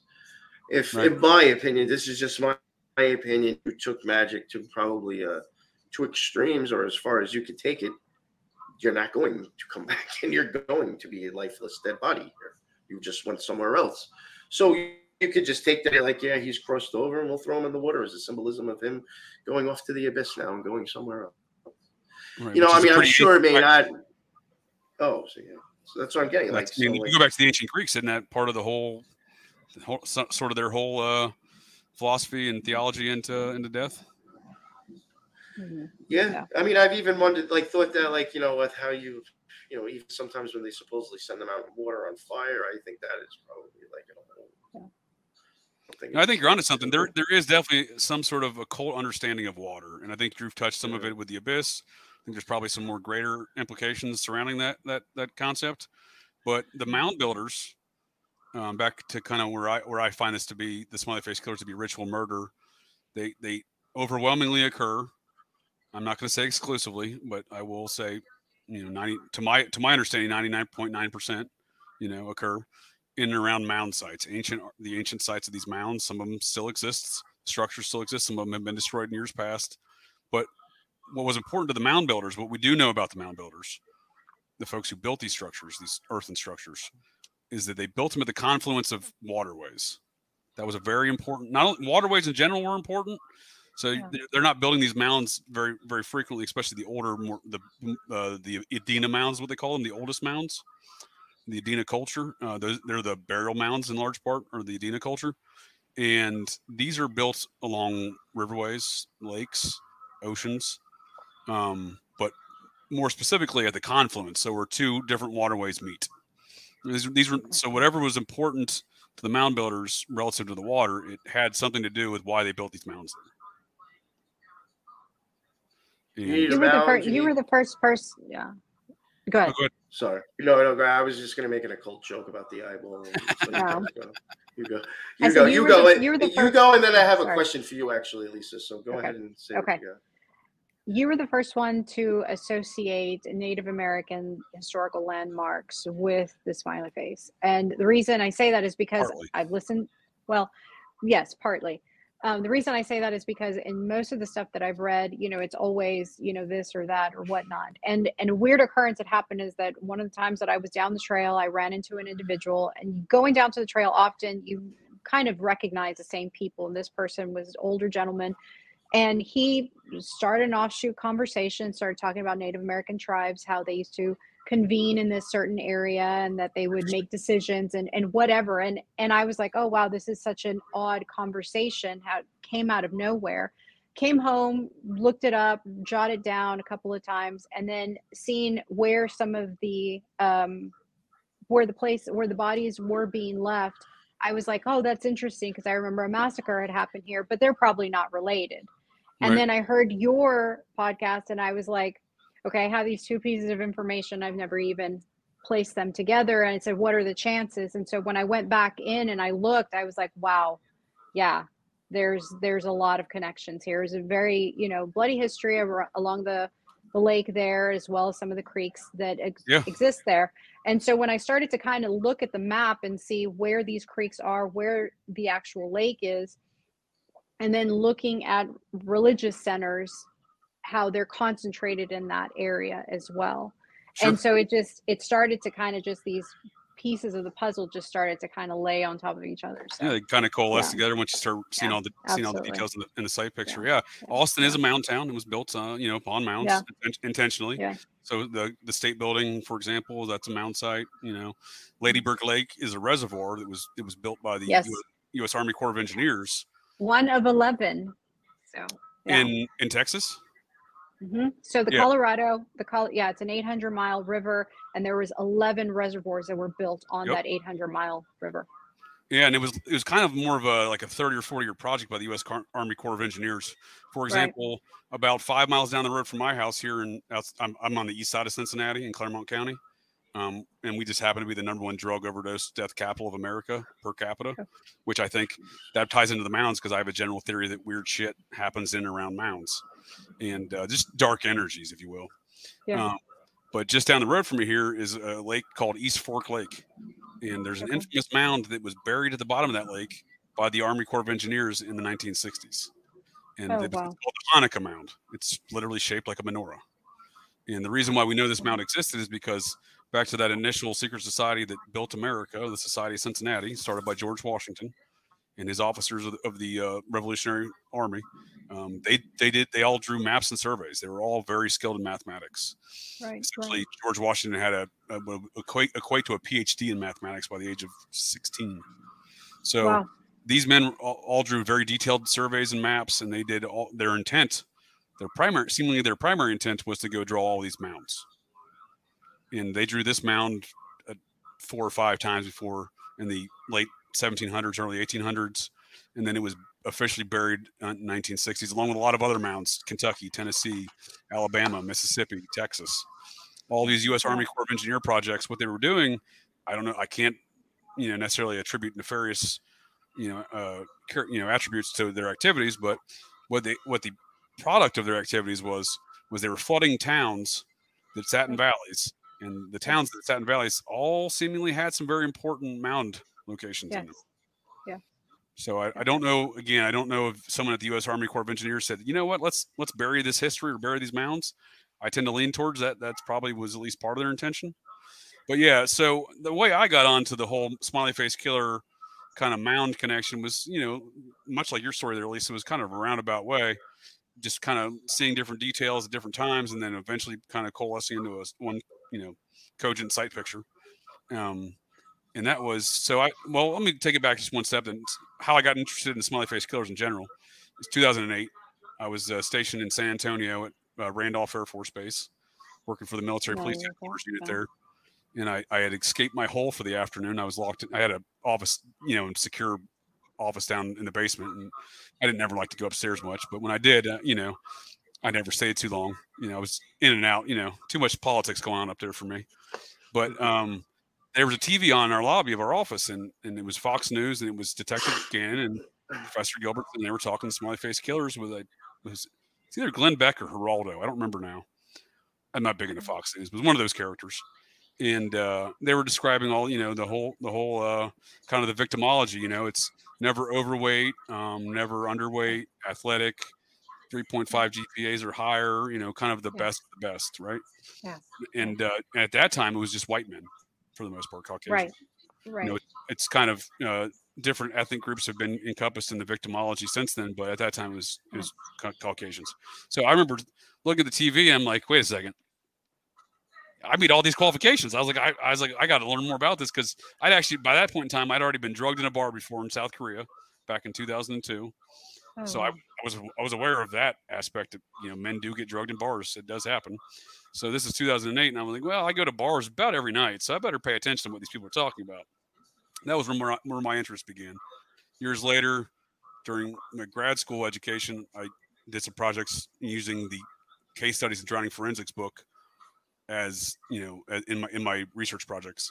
So I kind of got more interested there. And at that time, I was I was traveling around the, the U.S. a lot, and when I had free time, you know, different cities across the U.S., I, I I've been to like every Air Force base, and that kind of thing. You know, it's doing you know uh, military police duties from a higher headquarters level support type duties, and uh, you know I'd go and do my business in the base that day, and in the evenings I I don't either go sit in my hotel room. I by that point in time I'd I'd all but stopped going to bars every night and quit drinking. So um, I started going to mound sites and locations in these cities, and I started going to smiley face killer victim sites because these are two subjects that I that were my kind of my hobbies, and uh, I suddenly found myself at the same locations. You know, when I'm visiting a smiley face killer site, I'm all you know, when I'm looking it up in that town, I'm also well, there's where's the mounds at in this town, and then where's the smiley face killer victims at in this town, and turns out they were the same spots. So that's Put it in Google Maps. It's like 500 feet away. You're like, fuck. like I'm already here.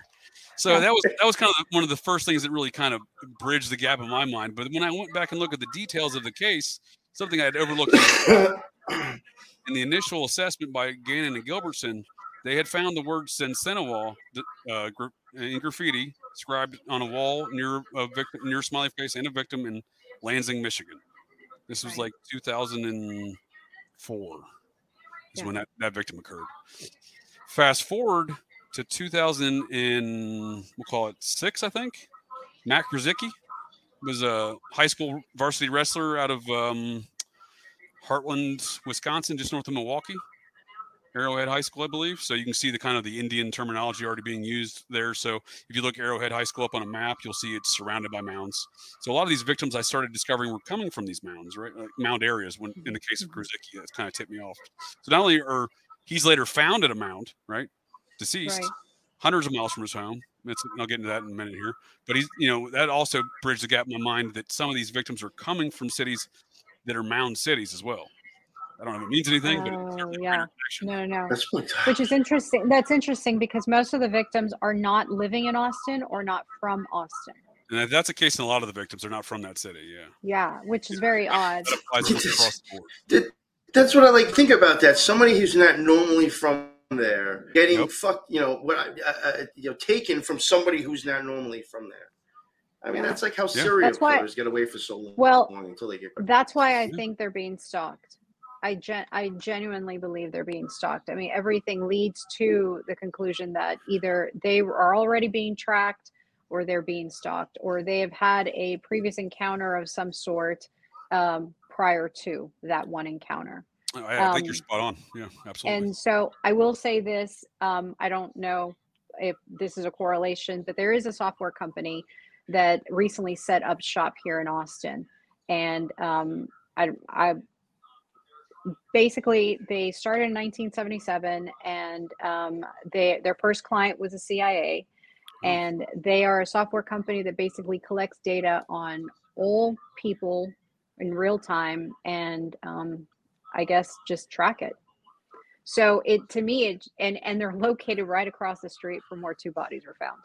Interesting. Yeah, the CIA has quite a so, footprint in Austin. I can tell you that much. Yeah, yeah, they do. Yeah. Um, the uh, that's an interesting thought because there are some I just totally different. Well, not maybe not totally different, but slightly different uh, subject: um, homicide and occultism, at least.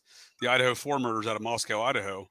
I recently done a, done I've done a couple podcasts on the Farm podcast with a host recluse Stephen Snyder, and one of the things that I discovered there was a software company out of Austin who processed the um, the DNA evidence, and they have some interesting connections as well. Yeah, yeah, um, yeah. relative, and that's the DNA evidence they're using to convict this alleged homicide uh, homicidal wow. maniac and Brian Coburn, Yeah.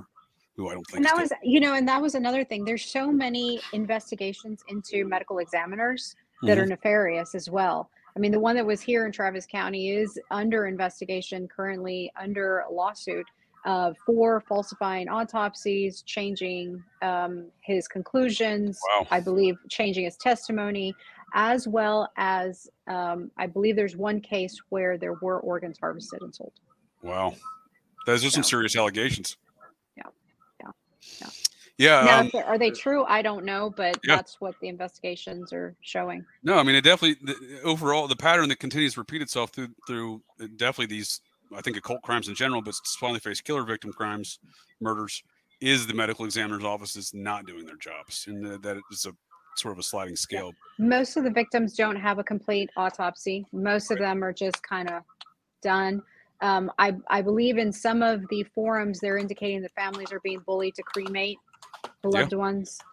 And um, yeah, so it's it. There's a uh, there's so many things that holes in the entire theory of it all. Yeah, and it gets very political when these in these instances, and, and back to the some of the politics. What I'm referring to is how political these these the investigations get with the smiley face killer victims. Mac Krzyzewski from just north of uh, Milwaukee, Wisconsin.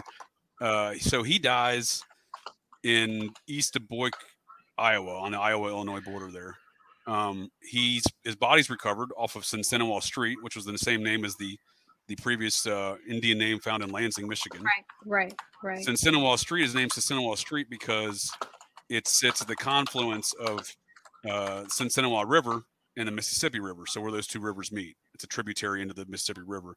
If you follow Sinsinawa River up about 30 miles, you'll find Sinsinawa Mound. It Okay. Rattlesnake Mound. That's what, Right. that, is what that translates into. And um, there's not been any excavations, or archaeological, anthropological, um, eth- ethnological excavations into or studies into that mound in Wisconsin. However, if you were to try to find another Sinsinawa mound for relative comparison, you can go to East St. Louis, Illinois. Cahokia, the, the Cahokia Mound um, structures. It's the largest mound complex still remaining in America. It was a very important uh, complex to the uh, religious order behind that started the Knights Templar, the Cistercian monks, for example. Oh wow. Cistercian monks lived on top of the biggest mound there. It's the size, uh, square footage wise, it's the size of the Great Pyramid. Uh, it's a pyramidal structure, but it's flat on top. It's called Monk's Mound because the Cistercian monks Oh, back in like the early 1600s were living on top of it. So, and that, again, those are the folks directly connected to the Knights Templar, the Templar descendants of the Society of Cincinnati, Society of Cincinnati who built America on the mounds. So you can see kind of this evolution of mound, uh, you know, uh, you know, they, they have some sort of veneration to these mounds over the years. But Cahokia has a, a, a mound, Sinsinawa mound. It's been excavated. They've done numerous studies on it, anthrop- anthropological, archaeological, and uh, what they determined was that all of the bodies they found in that mound were ritual human sacrifices. Oh wow. And initially, some of the early studies they determined, the scientist folks determined that those ritual human sacrifices were of foreigners, right? Folks from not within their community that were, you know, maybe passing through and kidnapped, and murdered, or whatever. Um, no, they were they were now the leading theory is they were the best and the brightest men of that community, which is in line with ancient human sacrificial uh, Yeah. philosophies that you can find even in the Bible. Correct. The best yeah. and the brightest. Yeah. They are set up for offering. Sacrifice of your firstborn. Firstborn was always yeah. So that's that's kind of what what what I view the smiley face killer murders are is this modern day human sacrifice, and again they're happening at the same locations as the ancient human sacrifices that we, we have documented here in America at some of these mound sites.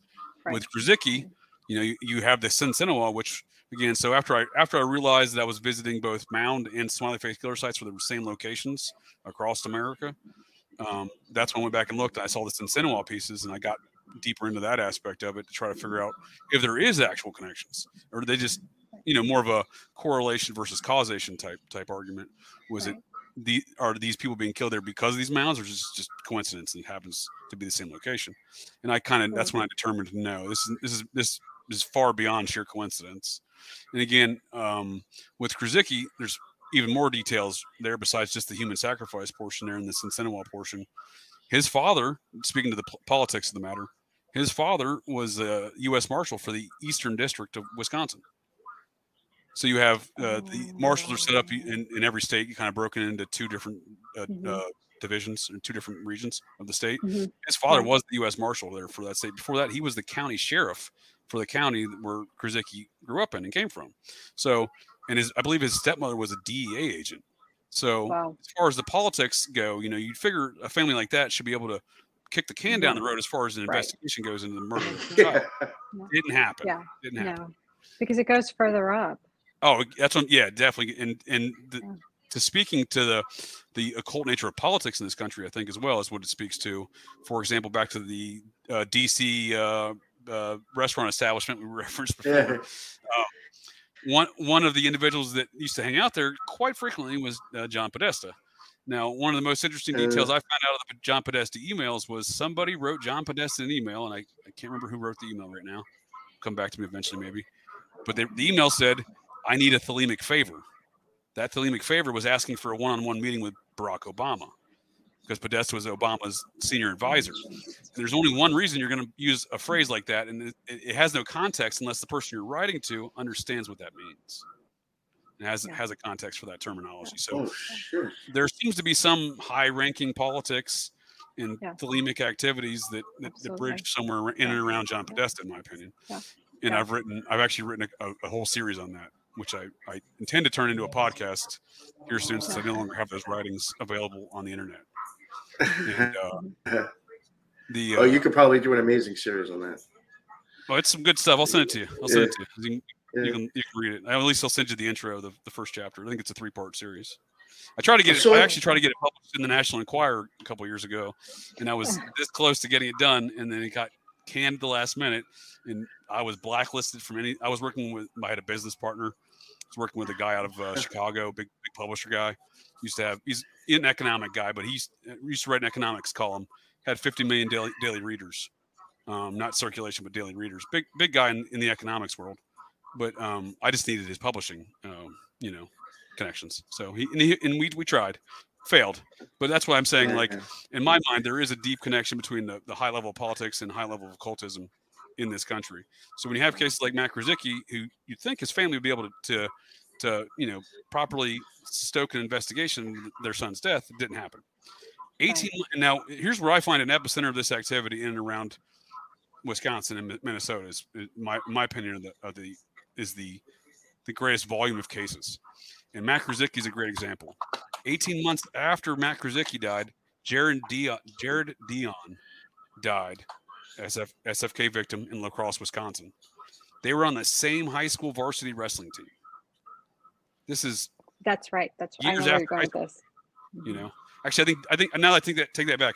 Jared Dion died in 04 and 18 months later was was Matt Krasicki. Yeah. So yeah. A number of years separated from from high school. Like you know, you know, there's you know, for these two victims, 18 months apart, 300 or so miles apart, not in their hometowns, right, away from their hometown, which again I think is a very I stress that because I think it's a common thread in, in all these the victimologies from that town. Sure. Yeah, it's a key factor. There's very few that are from that town you know, that, that, they're that they're victimized in uh, and murdered in. But yeah, so I think that's grounds for great. It's always been ground nothing I've ever done, but seemingly grounds for greater scrutiny and investigation into kind of the where this phenomenon began, where how these cults operate, or maybe even the initial onset of the activity, as far as the the organized activity aspects of it, right? Because how would it get from New York, right, in '97, right, to Wisconsin in 2004, and then Iowa in 2006, involve victims that were on the same high school varsity wrestling team? It's just beyond coincidence, in my opinion. But um, you know, no one really, you know, these are the things that, that don't really seem to, to get any kind of greater scrutiny from any law enforcement authorities, and certainly not the FBI. Because relative to Jared Dion, they the FBI reviewed his case, so he was one of the initial six or seven cases that occurred there in, in La Crosse that the FBI reviewed those cases, right, and said nothing to see here, right? Right, right. But what their review consisted of this: they had received copies of the of the death investigation reports from from La Crosse PD, right, to the FBI psychological um, uh, behavioral analysis folks in DC. Mm-hmm. And all they did was look at the reports and say, "Well, yeah, these are drownings. The report says it's a drowning. The words on the report say it's a drowning. It's a drowning." And that's it. It was a closed case. Nothing yeah. further. Yeah. yeah. So it's yeah. it's an, it's that's what I like to call debunking the debunkers within the smiley face killer, you know, a phenomenon because everyone likes yeah. to reference, "Oh, I I, I fact checked you. Uh, the FBI says that's not a real thing." I'm like, "Yeah, the FBI's investigation no. wasn't a real thing." It's something and, I uh, wanted to. Uh, yeah, go ahead. I not trying to interrupt, but uh, no, just because of the time, because of the time, I'll probably go like in about another twenty or thirty minutes. So it's an occult reject show, so it's kind of normally longer, so I don't mind going longer.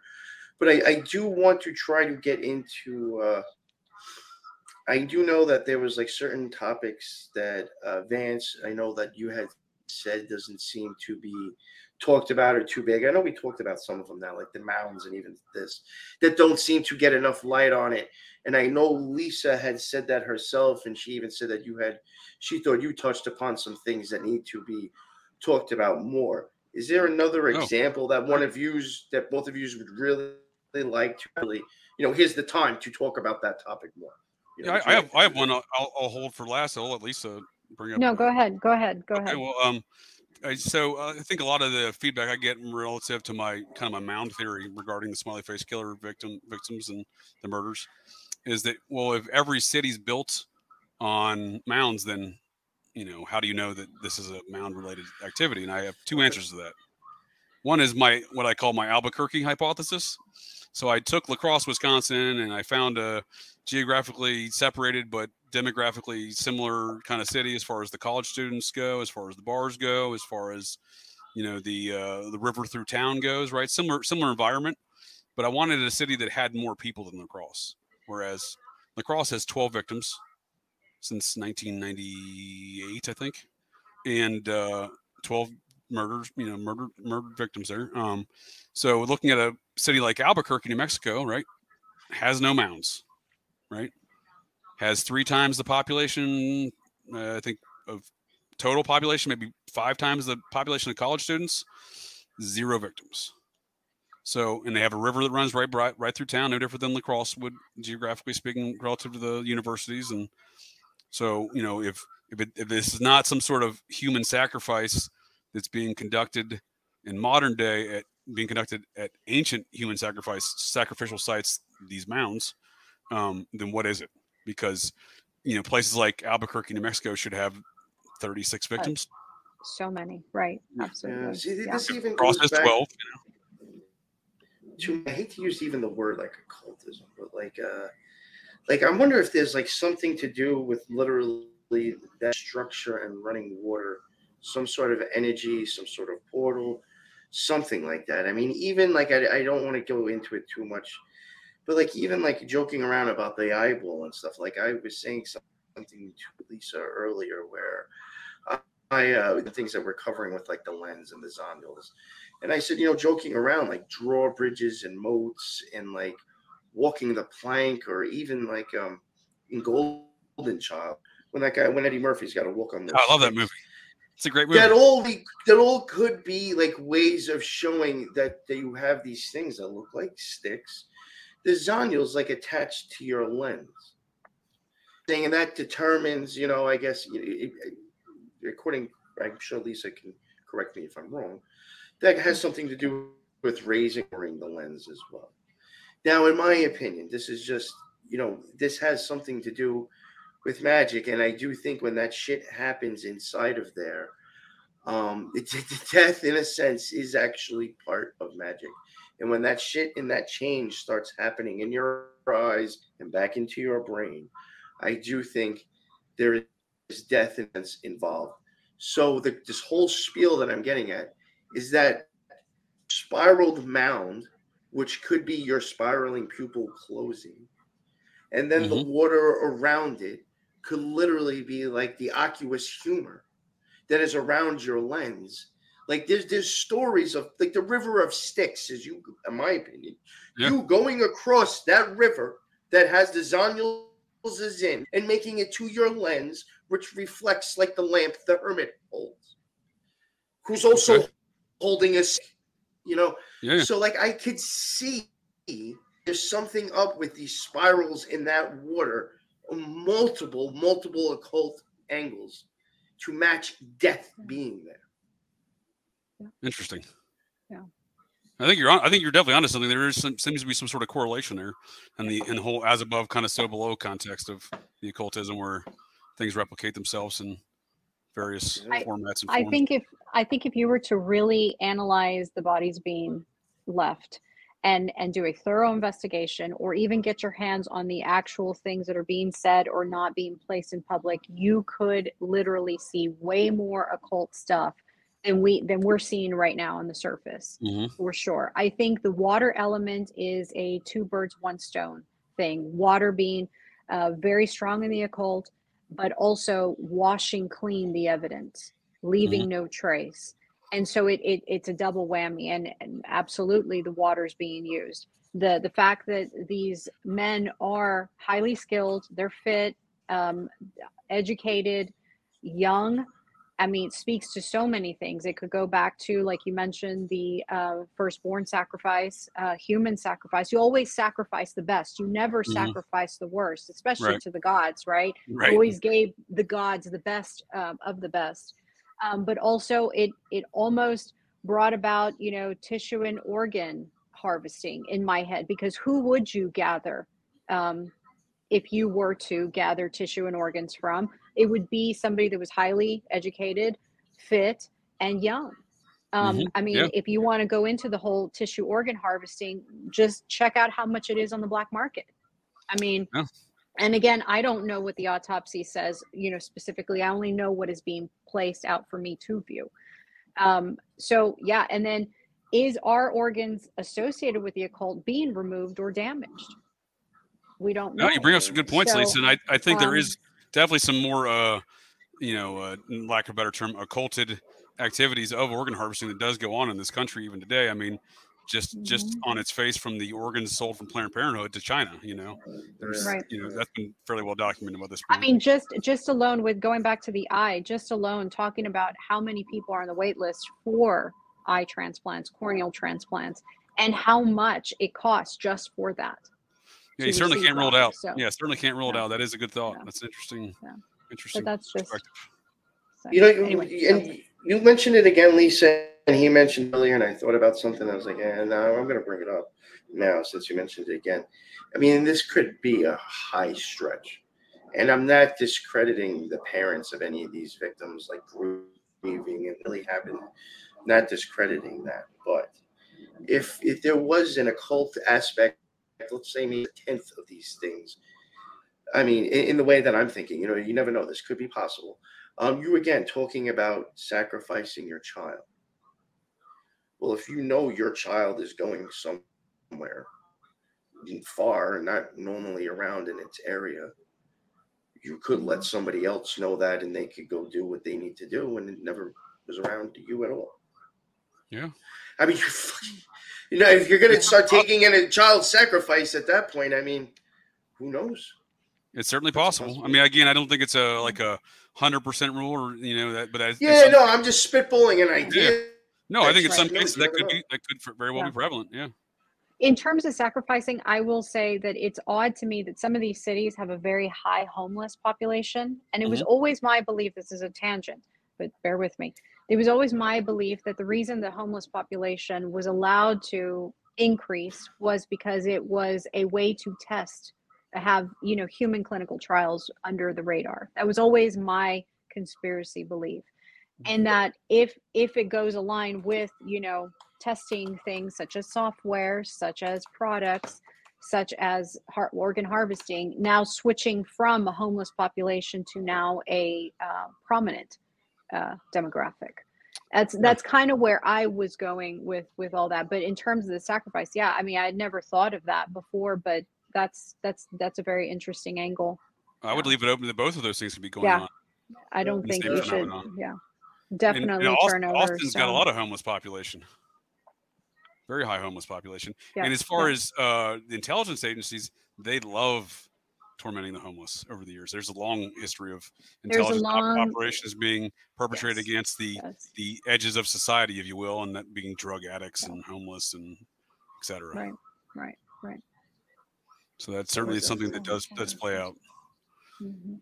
But yeah, I mean, overall, this is a nationwide, you know.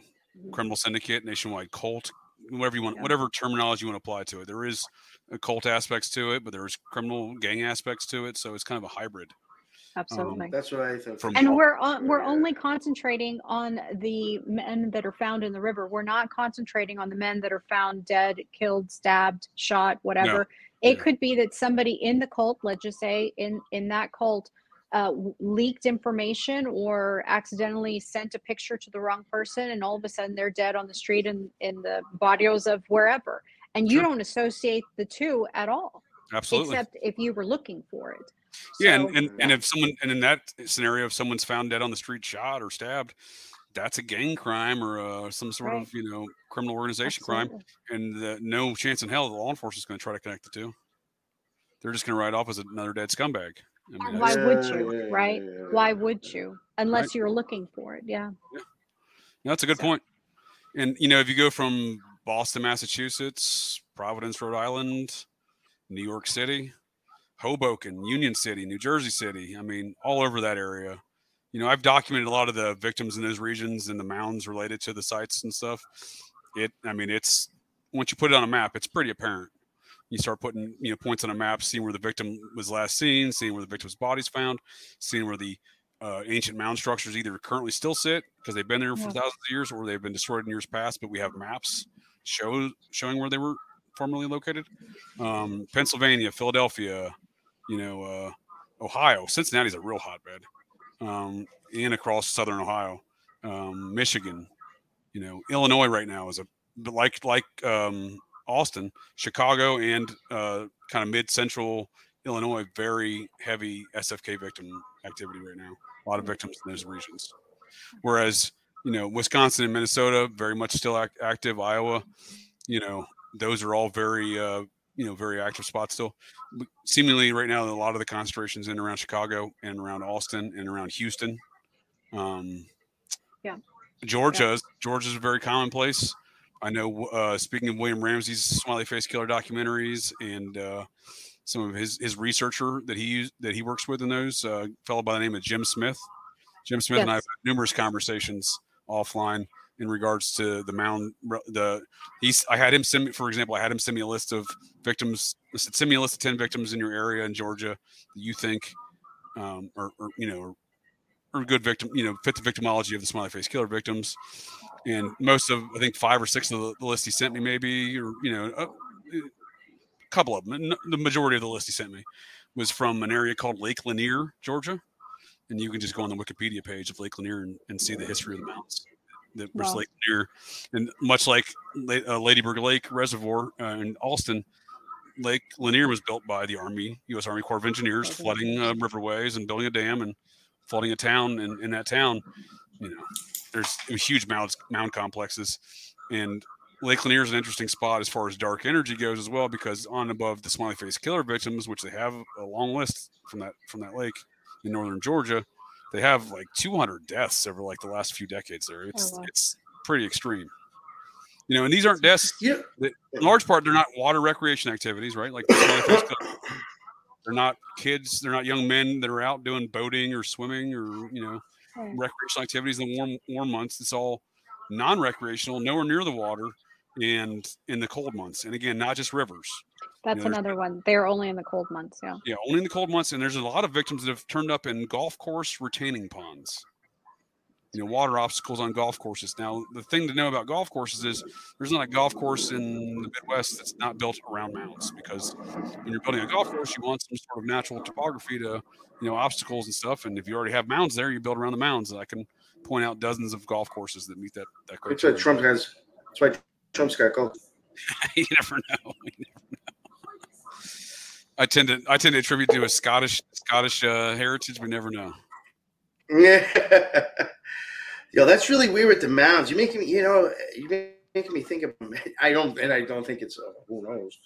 I don't think it's a smiley face killer thing, but uh, uh, you know, even growing up out in like Long Island, uh, you know, they have Ronkonkoma out there, Lake Ronkonkoma, which I wasn't too far away from, and uh, you know, for a while, every year for the longest time, always someone would drown every summer, and like they even have this Indian, you know, tale about it. Uh, I think the Princess Yeah. of the Lake, you know, and so she takes a man every year because she couldn't fucking marry the dude she wanted to be with, or some shit like that. I've heard Yeah. I've heard that story. Yeah, It's- so you know, and I'll, I'll be, Smithtown, Smithtown, I'll- Commack. yeah, it's it's well, it's in Lake Ronkonkoma. Yeah, Yeah, it's- Smithtown, I- I- Smithtown would be like right next door, right next door. Yeah, I used- to spend a lot of time out there. I got a friend that lives there. Oh, okay, all right. Oh, damn, I gotta talk to you. I've, so I've heard I- I- that story. Yeah, there's a lot of there's a lot of mound. Um, what's the yeah, Brook- and it's Brookhaven Labs? Is it right there in Smithtown? That's built on mounds. yeah, not too far away. Yeah, that is true. That's so. I mean, even Tesla wanted to fucking put his thing out here too on Long Island. Very That's weird, true, but like yeah, I, I'm now We ended wondering. I'm like, with it is, Over is here. there is there mounds anywhere around this lake? I should be wondering about. Yeah, there no, there is. Yeah, that Long Island's got a lot of that, a lot of mound activity throughout there. A lot of them were the uh, they were the shell mounds. They called them the midden mounds. So what happened with the mound builders? They built with whatever earthen materials they had available to them. A lot of times historians call them seashell junk piles, but they're really they're called midden mounds. M I D. And you know what? Thinking about it now, and, and again, I'm not saying it anything to do with my face killers, but like I did uh, thinking, I'm like, well, I'm like, I did. Unfortunately, I went to school with a kid who ended up one of the people that drowned in that lake.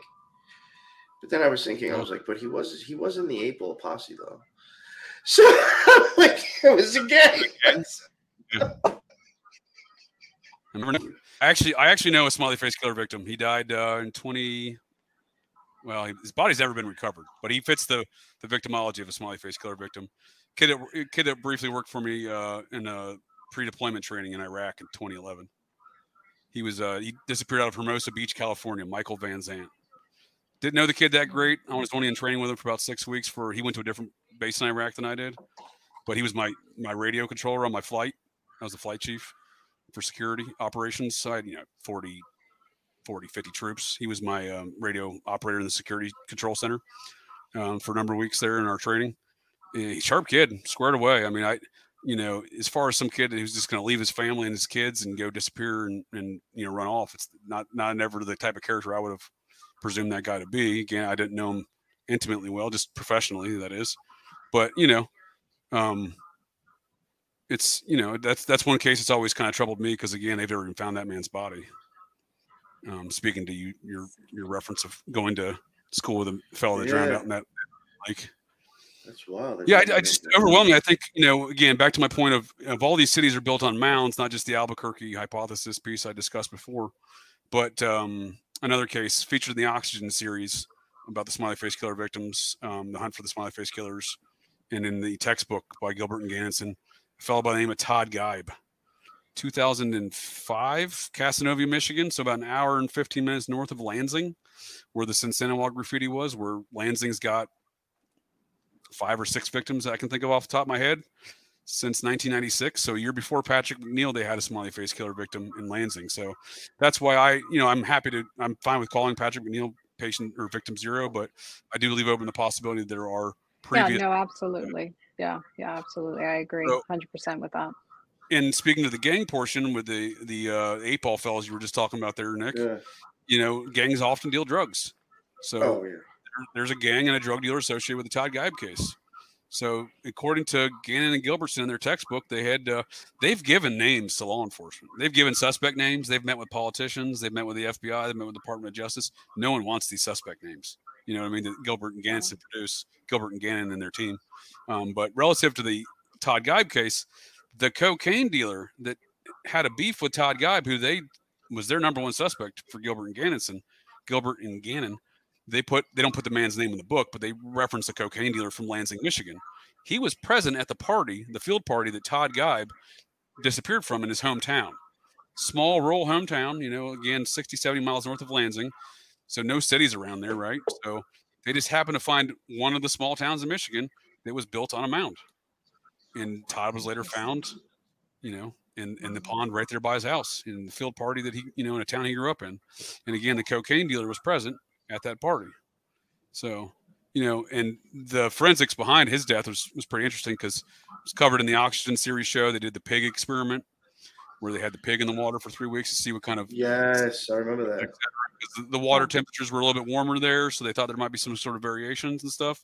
It's all covered in great detail in the textbook. The TV show was simply putting the textbook on, on in, into a television format for five of the cases.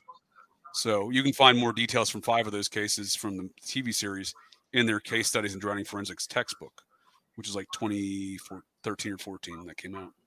But the um, you know, the pig experiment was was pretty. It was a good, ind- strong indicator they did the show showing that Todd Geib was not in that water for 21 days. Right. not only on top of that, not only was he not clearly not in the water, the owner of that pond was scuba diving in that and went right into the area. That's right. Went into right. the, the, pond right where the same location where they mm-hmm. found Todd's body, you know, two days after he was scuba diving. Right. You know, and Todd was found floating bobber, like a bobber, you know, up and down, like almost standing in the water, right? So weird. And that's not how men generally are found. No, no, not at all. Again, no bloating, so he shouldn't have been floating at all. Yeah. yeah. Point out earlier, Liza. Yeah. And yeah. Uh, a smiley face uh, graffiti was found right by right by where his body was found, where, where you know a nearby tree. In the year after Todd's death, someone put a smiley face sticker on his On gravestone. the graveside. That's This is right. three years prior to any public comment from, from Gannon or Gilbertson right. on the smiley face graffiti. Yeah, yeah. So that clearly indicates there was insider knowledge of whoever did that. Absolutely. So there's and he grew up on a mound a mound complex called the Half Moon Lake Mound Group Mound Complex. Weird. Yeah. This shit's So, and- weird. Yeah, and and as far as the authorities' treatment of that, I think the I find the the way the, the manner in which the authorities treat these families just absolutely abysmal. You know, just completely abysmal. If, a good indicator of that is the Dakota James case from 2017. There's a the out of Pittsburgh uh, featured in the Oxygen show, but not in the book because it happened after the book, but featured in the show. And uh, Dakota James's family just got awful treatment from the prosecutor's office, the police, everybody. Um, the local newspaper was so you know so perturbed by this treatment that the, they witnessed the family the crime reporter from the pittsburgh post gazette did a podcast on Todd, on dakota james's death and two of the other vic- or paul kochu and another victim jimmy slang i think was his name three victims all around the same time period all in pittsburgh all meeting very the same sfk victimology criteria all found in water um, but he he did a very good expose on just how the families were treated in those cases. You know, and Todd Geib is another good indicator of how awful some of these families are treated. They said he ran away with a hooker. The authorities told him that. Then they came back and printed this one in the newspaper. Todd was hit by a car and buried in a shallow grave. And then, you know, then the third week was was when his body was discovered in the pond. So all those were kind of blown out of the water. But just shows you that the lack of integrity in these authorities. And then uh, it wasn't Cyril Wecht, but it was a different pathologist, and his name's escaping me at the moment. But that this pathologist got involved in the Todd Geib case, took the autopsy, got a second autopsy report he that he did right, um, that, that this pathologist did. I think he, I think he was out of upstate New York, if I remember correctly. Which that's another hotbed, Syracuse, Yeah. Ithaca, you know, all those those areas in upstate New York. Those are all very SFK. Uh, Ithaca's terrible. They got uh, at least a dozen in, in the last fifteen years, twenty years. Um, again, See, that's like even another thing. Like, uh, not to like interrupt, and I'm not going to go on too long, but like, you have stuff like I feel like from as you mentioned, straight down to like where the son of Sam was. You know Yeah. what I'm saying? I feel you have so much like weird, different occult groups or the Hudson River Valley, yeah, or sure. cults popping up from like the 70s on, like just up that area. I'll give you And one. you see those fucking weirdest goes on too. Well, I'll give you an older. Like the an older weirdest deaths. cult. Yeah. The Society of Cincinnati started in the Hudson River Valley, just south of Newburgh, right on the Hudson River, right on the mound. So that whole, that whole, yeah, that whole kind of that that whole area of New York, uh, that band of New York there, yeah, you're right. There's definitely a lot of weird activity. Sleepy Hollow falls in that. Tarrytown, New York, falls through there as well. I mean, fuck. but- I mean, Joseph Smith found his fucking Mormon plates in fucking New York, for fuck's sake. My cousin Joseph Smith found his morning place. Oh, Real quick, uh, we only, uh, I'll give you know about another ten minutes for two hours, and we'll wrap it up there. Liza, was there anything that I uh, that you, I know you had things that you were like saying you thought were really important. I think Um, I think one was the software company. That was one thing that I wanted to mention, and then um, the association with the the bloody history of Austin. Um, just a side tangent was that there is, um, I believe, a a group of people wanting the remains back of their ancestors. That the museum, not the museum, but the university here has them and will not release them. Hmm. Um, that they found them along the river, along the creeks in those areas where these bodies are being found, but they've collect them and they're in collectors um, storage, I guess, and that the I guess descendants have have requested these remains so that they may bury them somewhere, and they said, well, there's no association, we can't, you know, we don't see any Right. association genetic wise.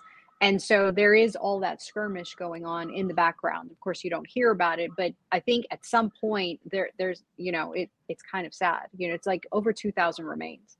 So it's not just like Yeah. one or two. And I think they're only requesting like three, but out of the 2000. But Mm. there's that, that, you know, the bloody history, the fact that there is this ongoing um, Native American skirmish with the I guess, modernized population. I don't know how you would classify that. Um, and then um, just that that you know you pretty much highlighted everything was that you know the the months when they're happening they're not happening in the summer um, it's not fitting the pattern of accidental drowning but yet it is being ruled accidental drowning Mhm. um, and so yeah that's that was pretty much the extent of it There, there was you, another question I did want to ask both of you. Um, these debts, do a lot of them primarily happen? Like I would say, give it between like uh, you mentioned Halloween before, so I'll go far back as Halloween. Uh, but I, I'd rather prefer like around Christmas or the winter, you know, or like at the end of fall, right before the spring. Do a lot of them happen during that time? I mean, like you said yourself before January, there was a few. Yeah, I I think I think from my from what I've uh, kind of noticed, you know, New Year's Eve, uh, Halloween. These are these are you know you can find a lot of victims from those two dates, and you know within a day or two of those dates, especially. Um, but yeah, I think uh, a lot of times February. February seems to be an uptick. February and March, during the you know in March in Boston, that's still freezing, you know. So or even New York at times.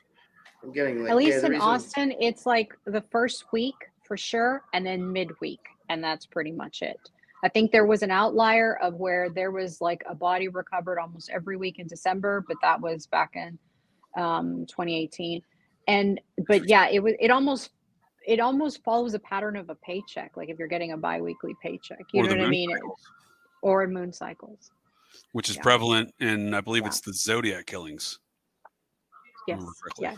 And so I have yet to map out the. That was going to be my next thing is to map out the moon cycles on these. But you go into certain news articles and it'll say, "Oh, they went they went missing this day," and then somebody else will say, "No, they they were found that day." And so you have to cross reference all Right. these articles to make sure that it is that day that that they were found or when they. So I still have yet to confirm all of that. Yeah, But if then you do go get into into the moon that, cycles. if you do get into that, uh, just, just from my just my advice, I will look at the day they disappeared, and I would even keep track of the day that they're and, and see That they were- correlations. Okay. Yeah, found? even Yeah, I- I got- yeah, even the astrology of what's going on, or the Okay. date, or there's Okay. other things that Yeah. went on.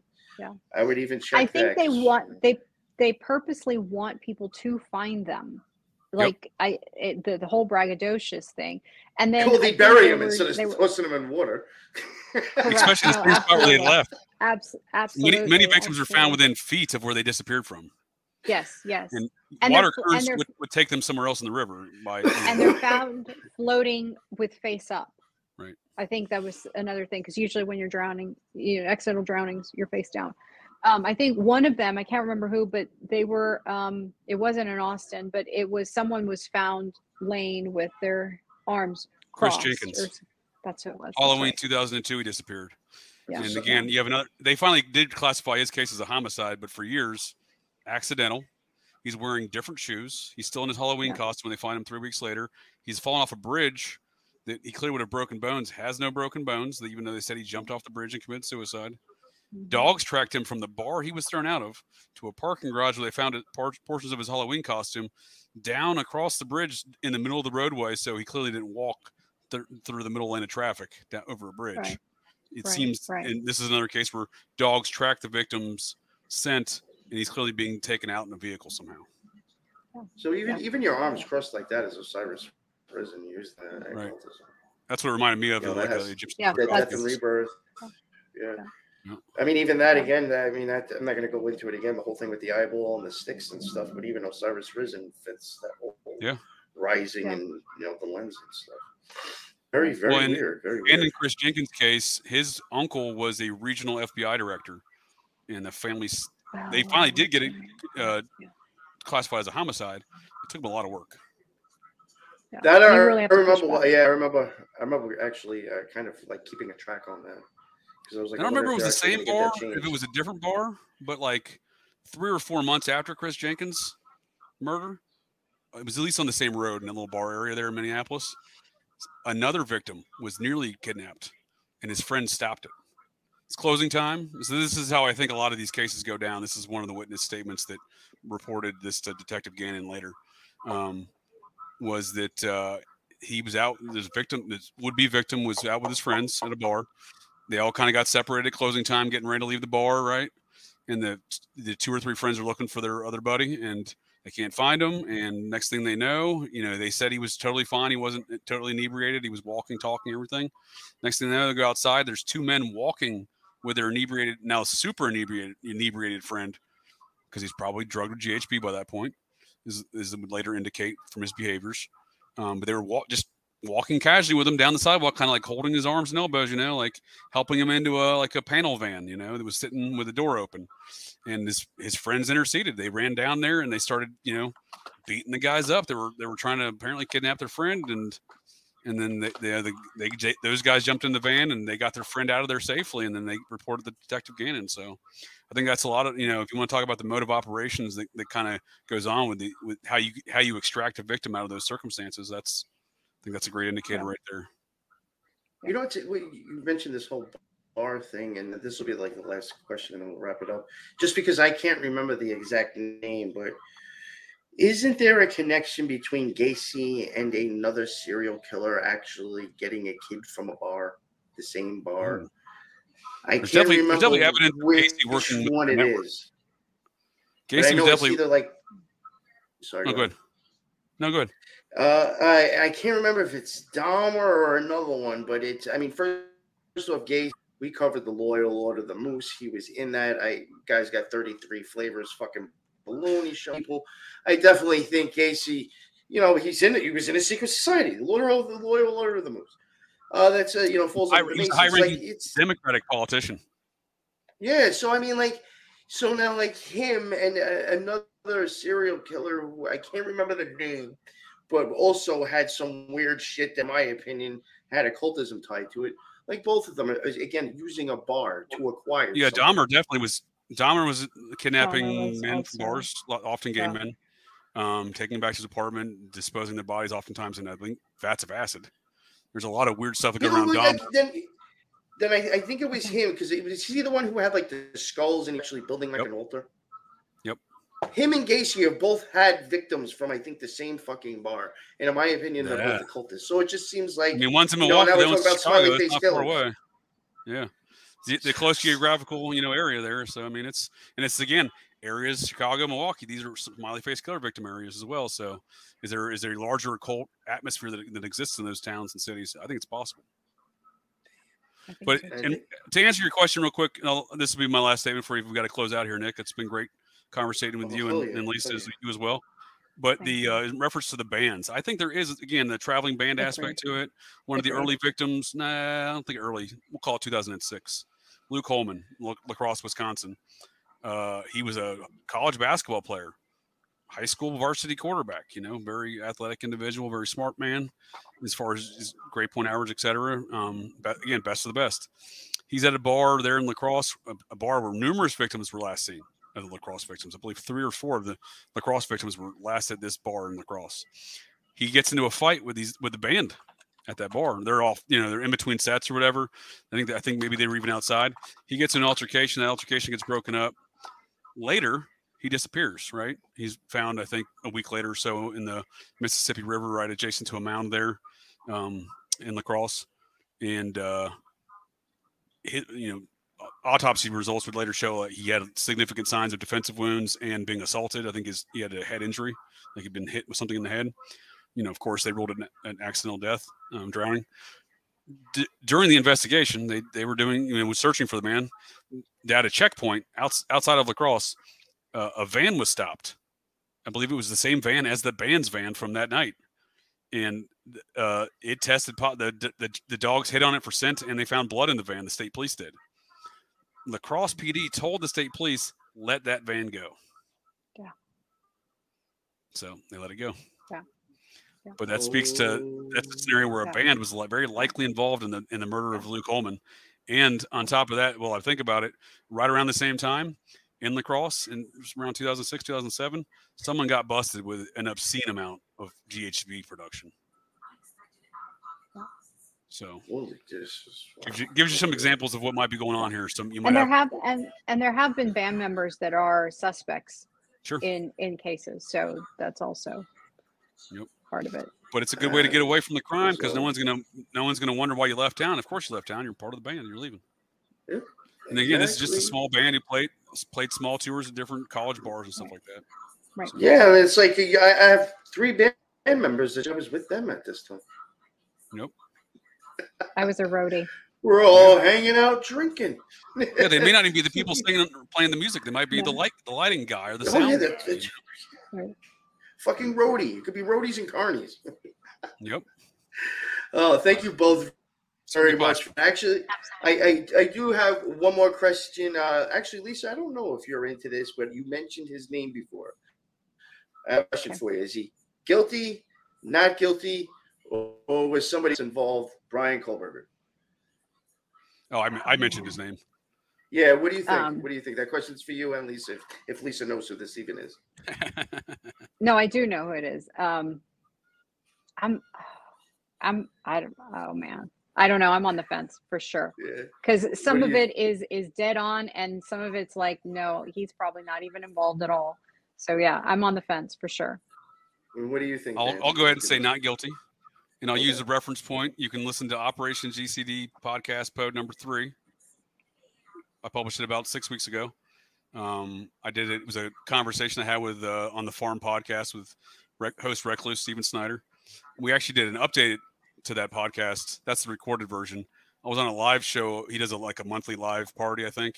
I was on his monthly live party uh, two weeks ago. I did an update on that case, and I'll be posting that here soon uh, as a recorded version of a podcast as well. I would say uh, the the the he's not guilty. All the forensics support that. The police are full shit, and the um the uh it, it that strangely enough, in my opinion, uh, that has connections to Silicon Valley Bank, FTX crypto coin, and this Othram company, Yes. which is this yeah. Silicon Valley company down there out of Austin that does DNA testing Yes. and funded by Silicon Valley Bank.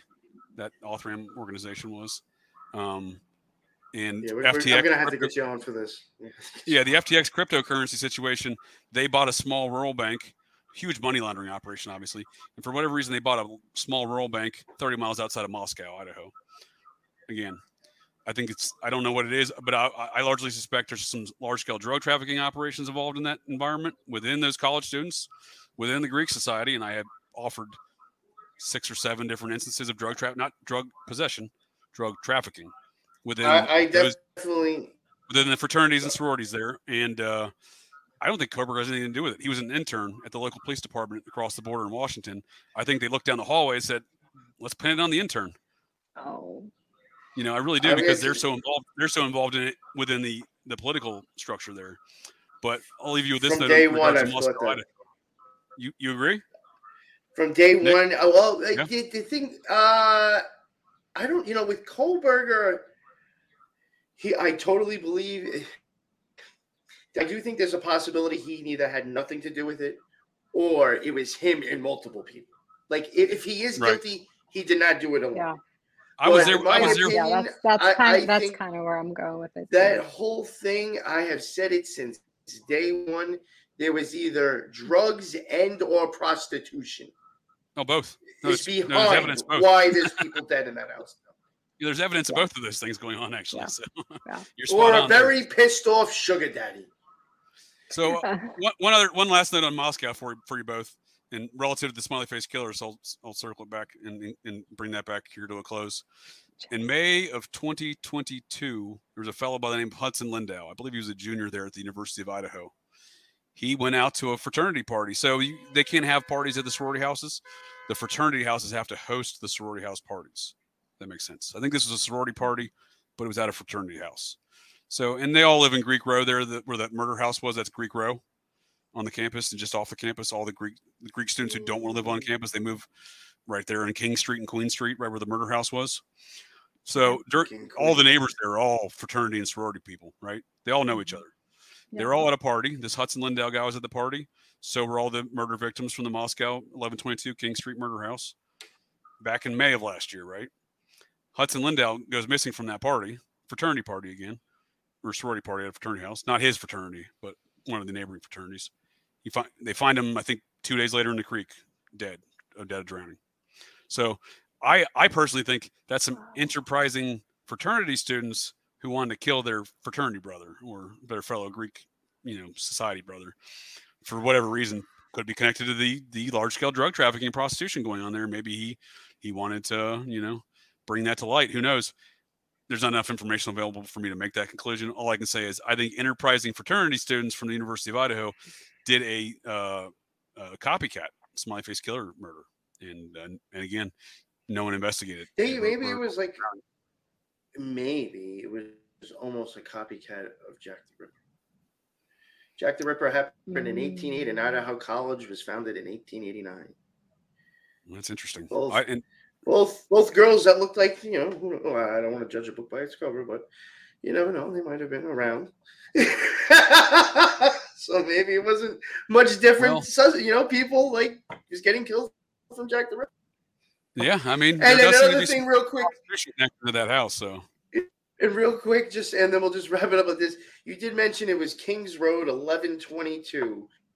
I'm 1122 assuming on the Juno- corner of king and queen Yes. So you put that together. It, well, neither you put it together and you get thirty three, or if you want to keep going with that, the next number would be thirty three. And what building did Kohberger live in in his apartment complex? 33 No, G. Oh, maybe it was thirty three, but it Okay. was also a G building too.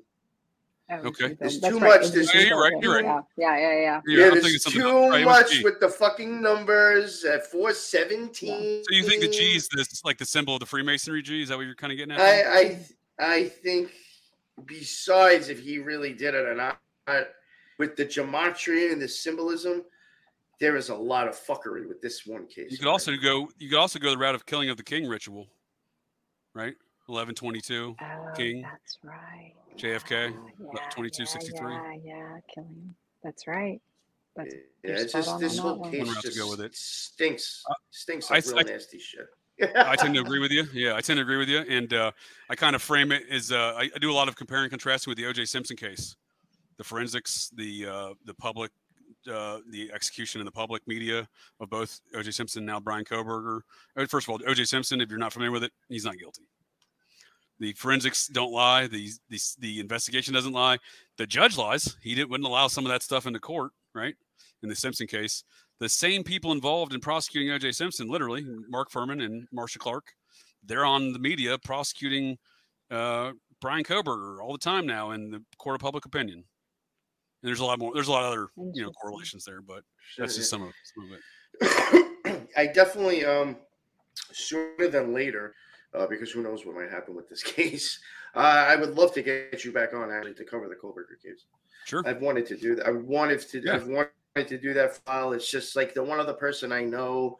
Uh, they kind of do like internet radio as like full time jobs, so like it's just like real hard to get them on my show. Oh, I'm happy to But do it. Yeah, I mean, like I said, Yeah, I'd love you to actually have you. Yeah, I don't. You know what the thing is? I don't know too many people that I would think has enough info to talk on the case. If you know half of much of this case than you do about the smiley face killers, I'm totally Mm, uh, fine probably, probably comparable. yeah, so I'm, I'm sure you'll do an excellent job. So yeah, after this, uh, we'll definitely have to talk. I'd love to have you come on, talk about that, and and even the mound stuff. You know, Yeah, I find to. that shit very, very, very interesting. And uh, so thank you, thank you both for coming on. Thank you. Yeah, thank, well, thanks Liza, Nick for jumping inviting me. on. Thanks Liza for the conversation as well. I, I Thank enjoyed the you. smiley face killer conversation here. Happy to Hell yeah. My happy to come back. Happy And to come back think- I talk think- mounds, talk Idaho stuff, and you know whatever you whatever you want to talk about. cool thing was too. I think we all threw out some like a lot of uh, we we said it was a lot of spitballing, but I don't think those all should be like tossed as silly.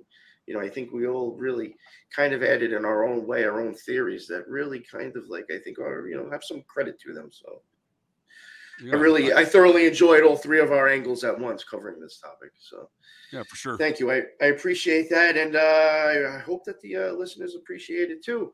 Uh, and also, thank you all, all the listeners that jumped into the uh, chat. I saw that you had uh, you had some comments going on. I appreciate that. That's why I go live. Uh, so yeah, thank you all for that as well. Till the next one, everybody be well.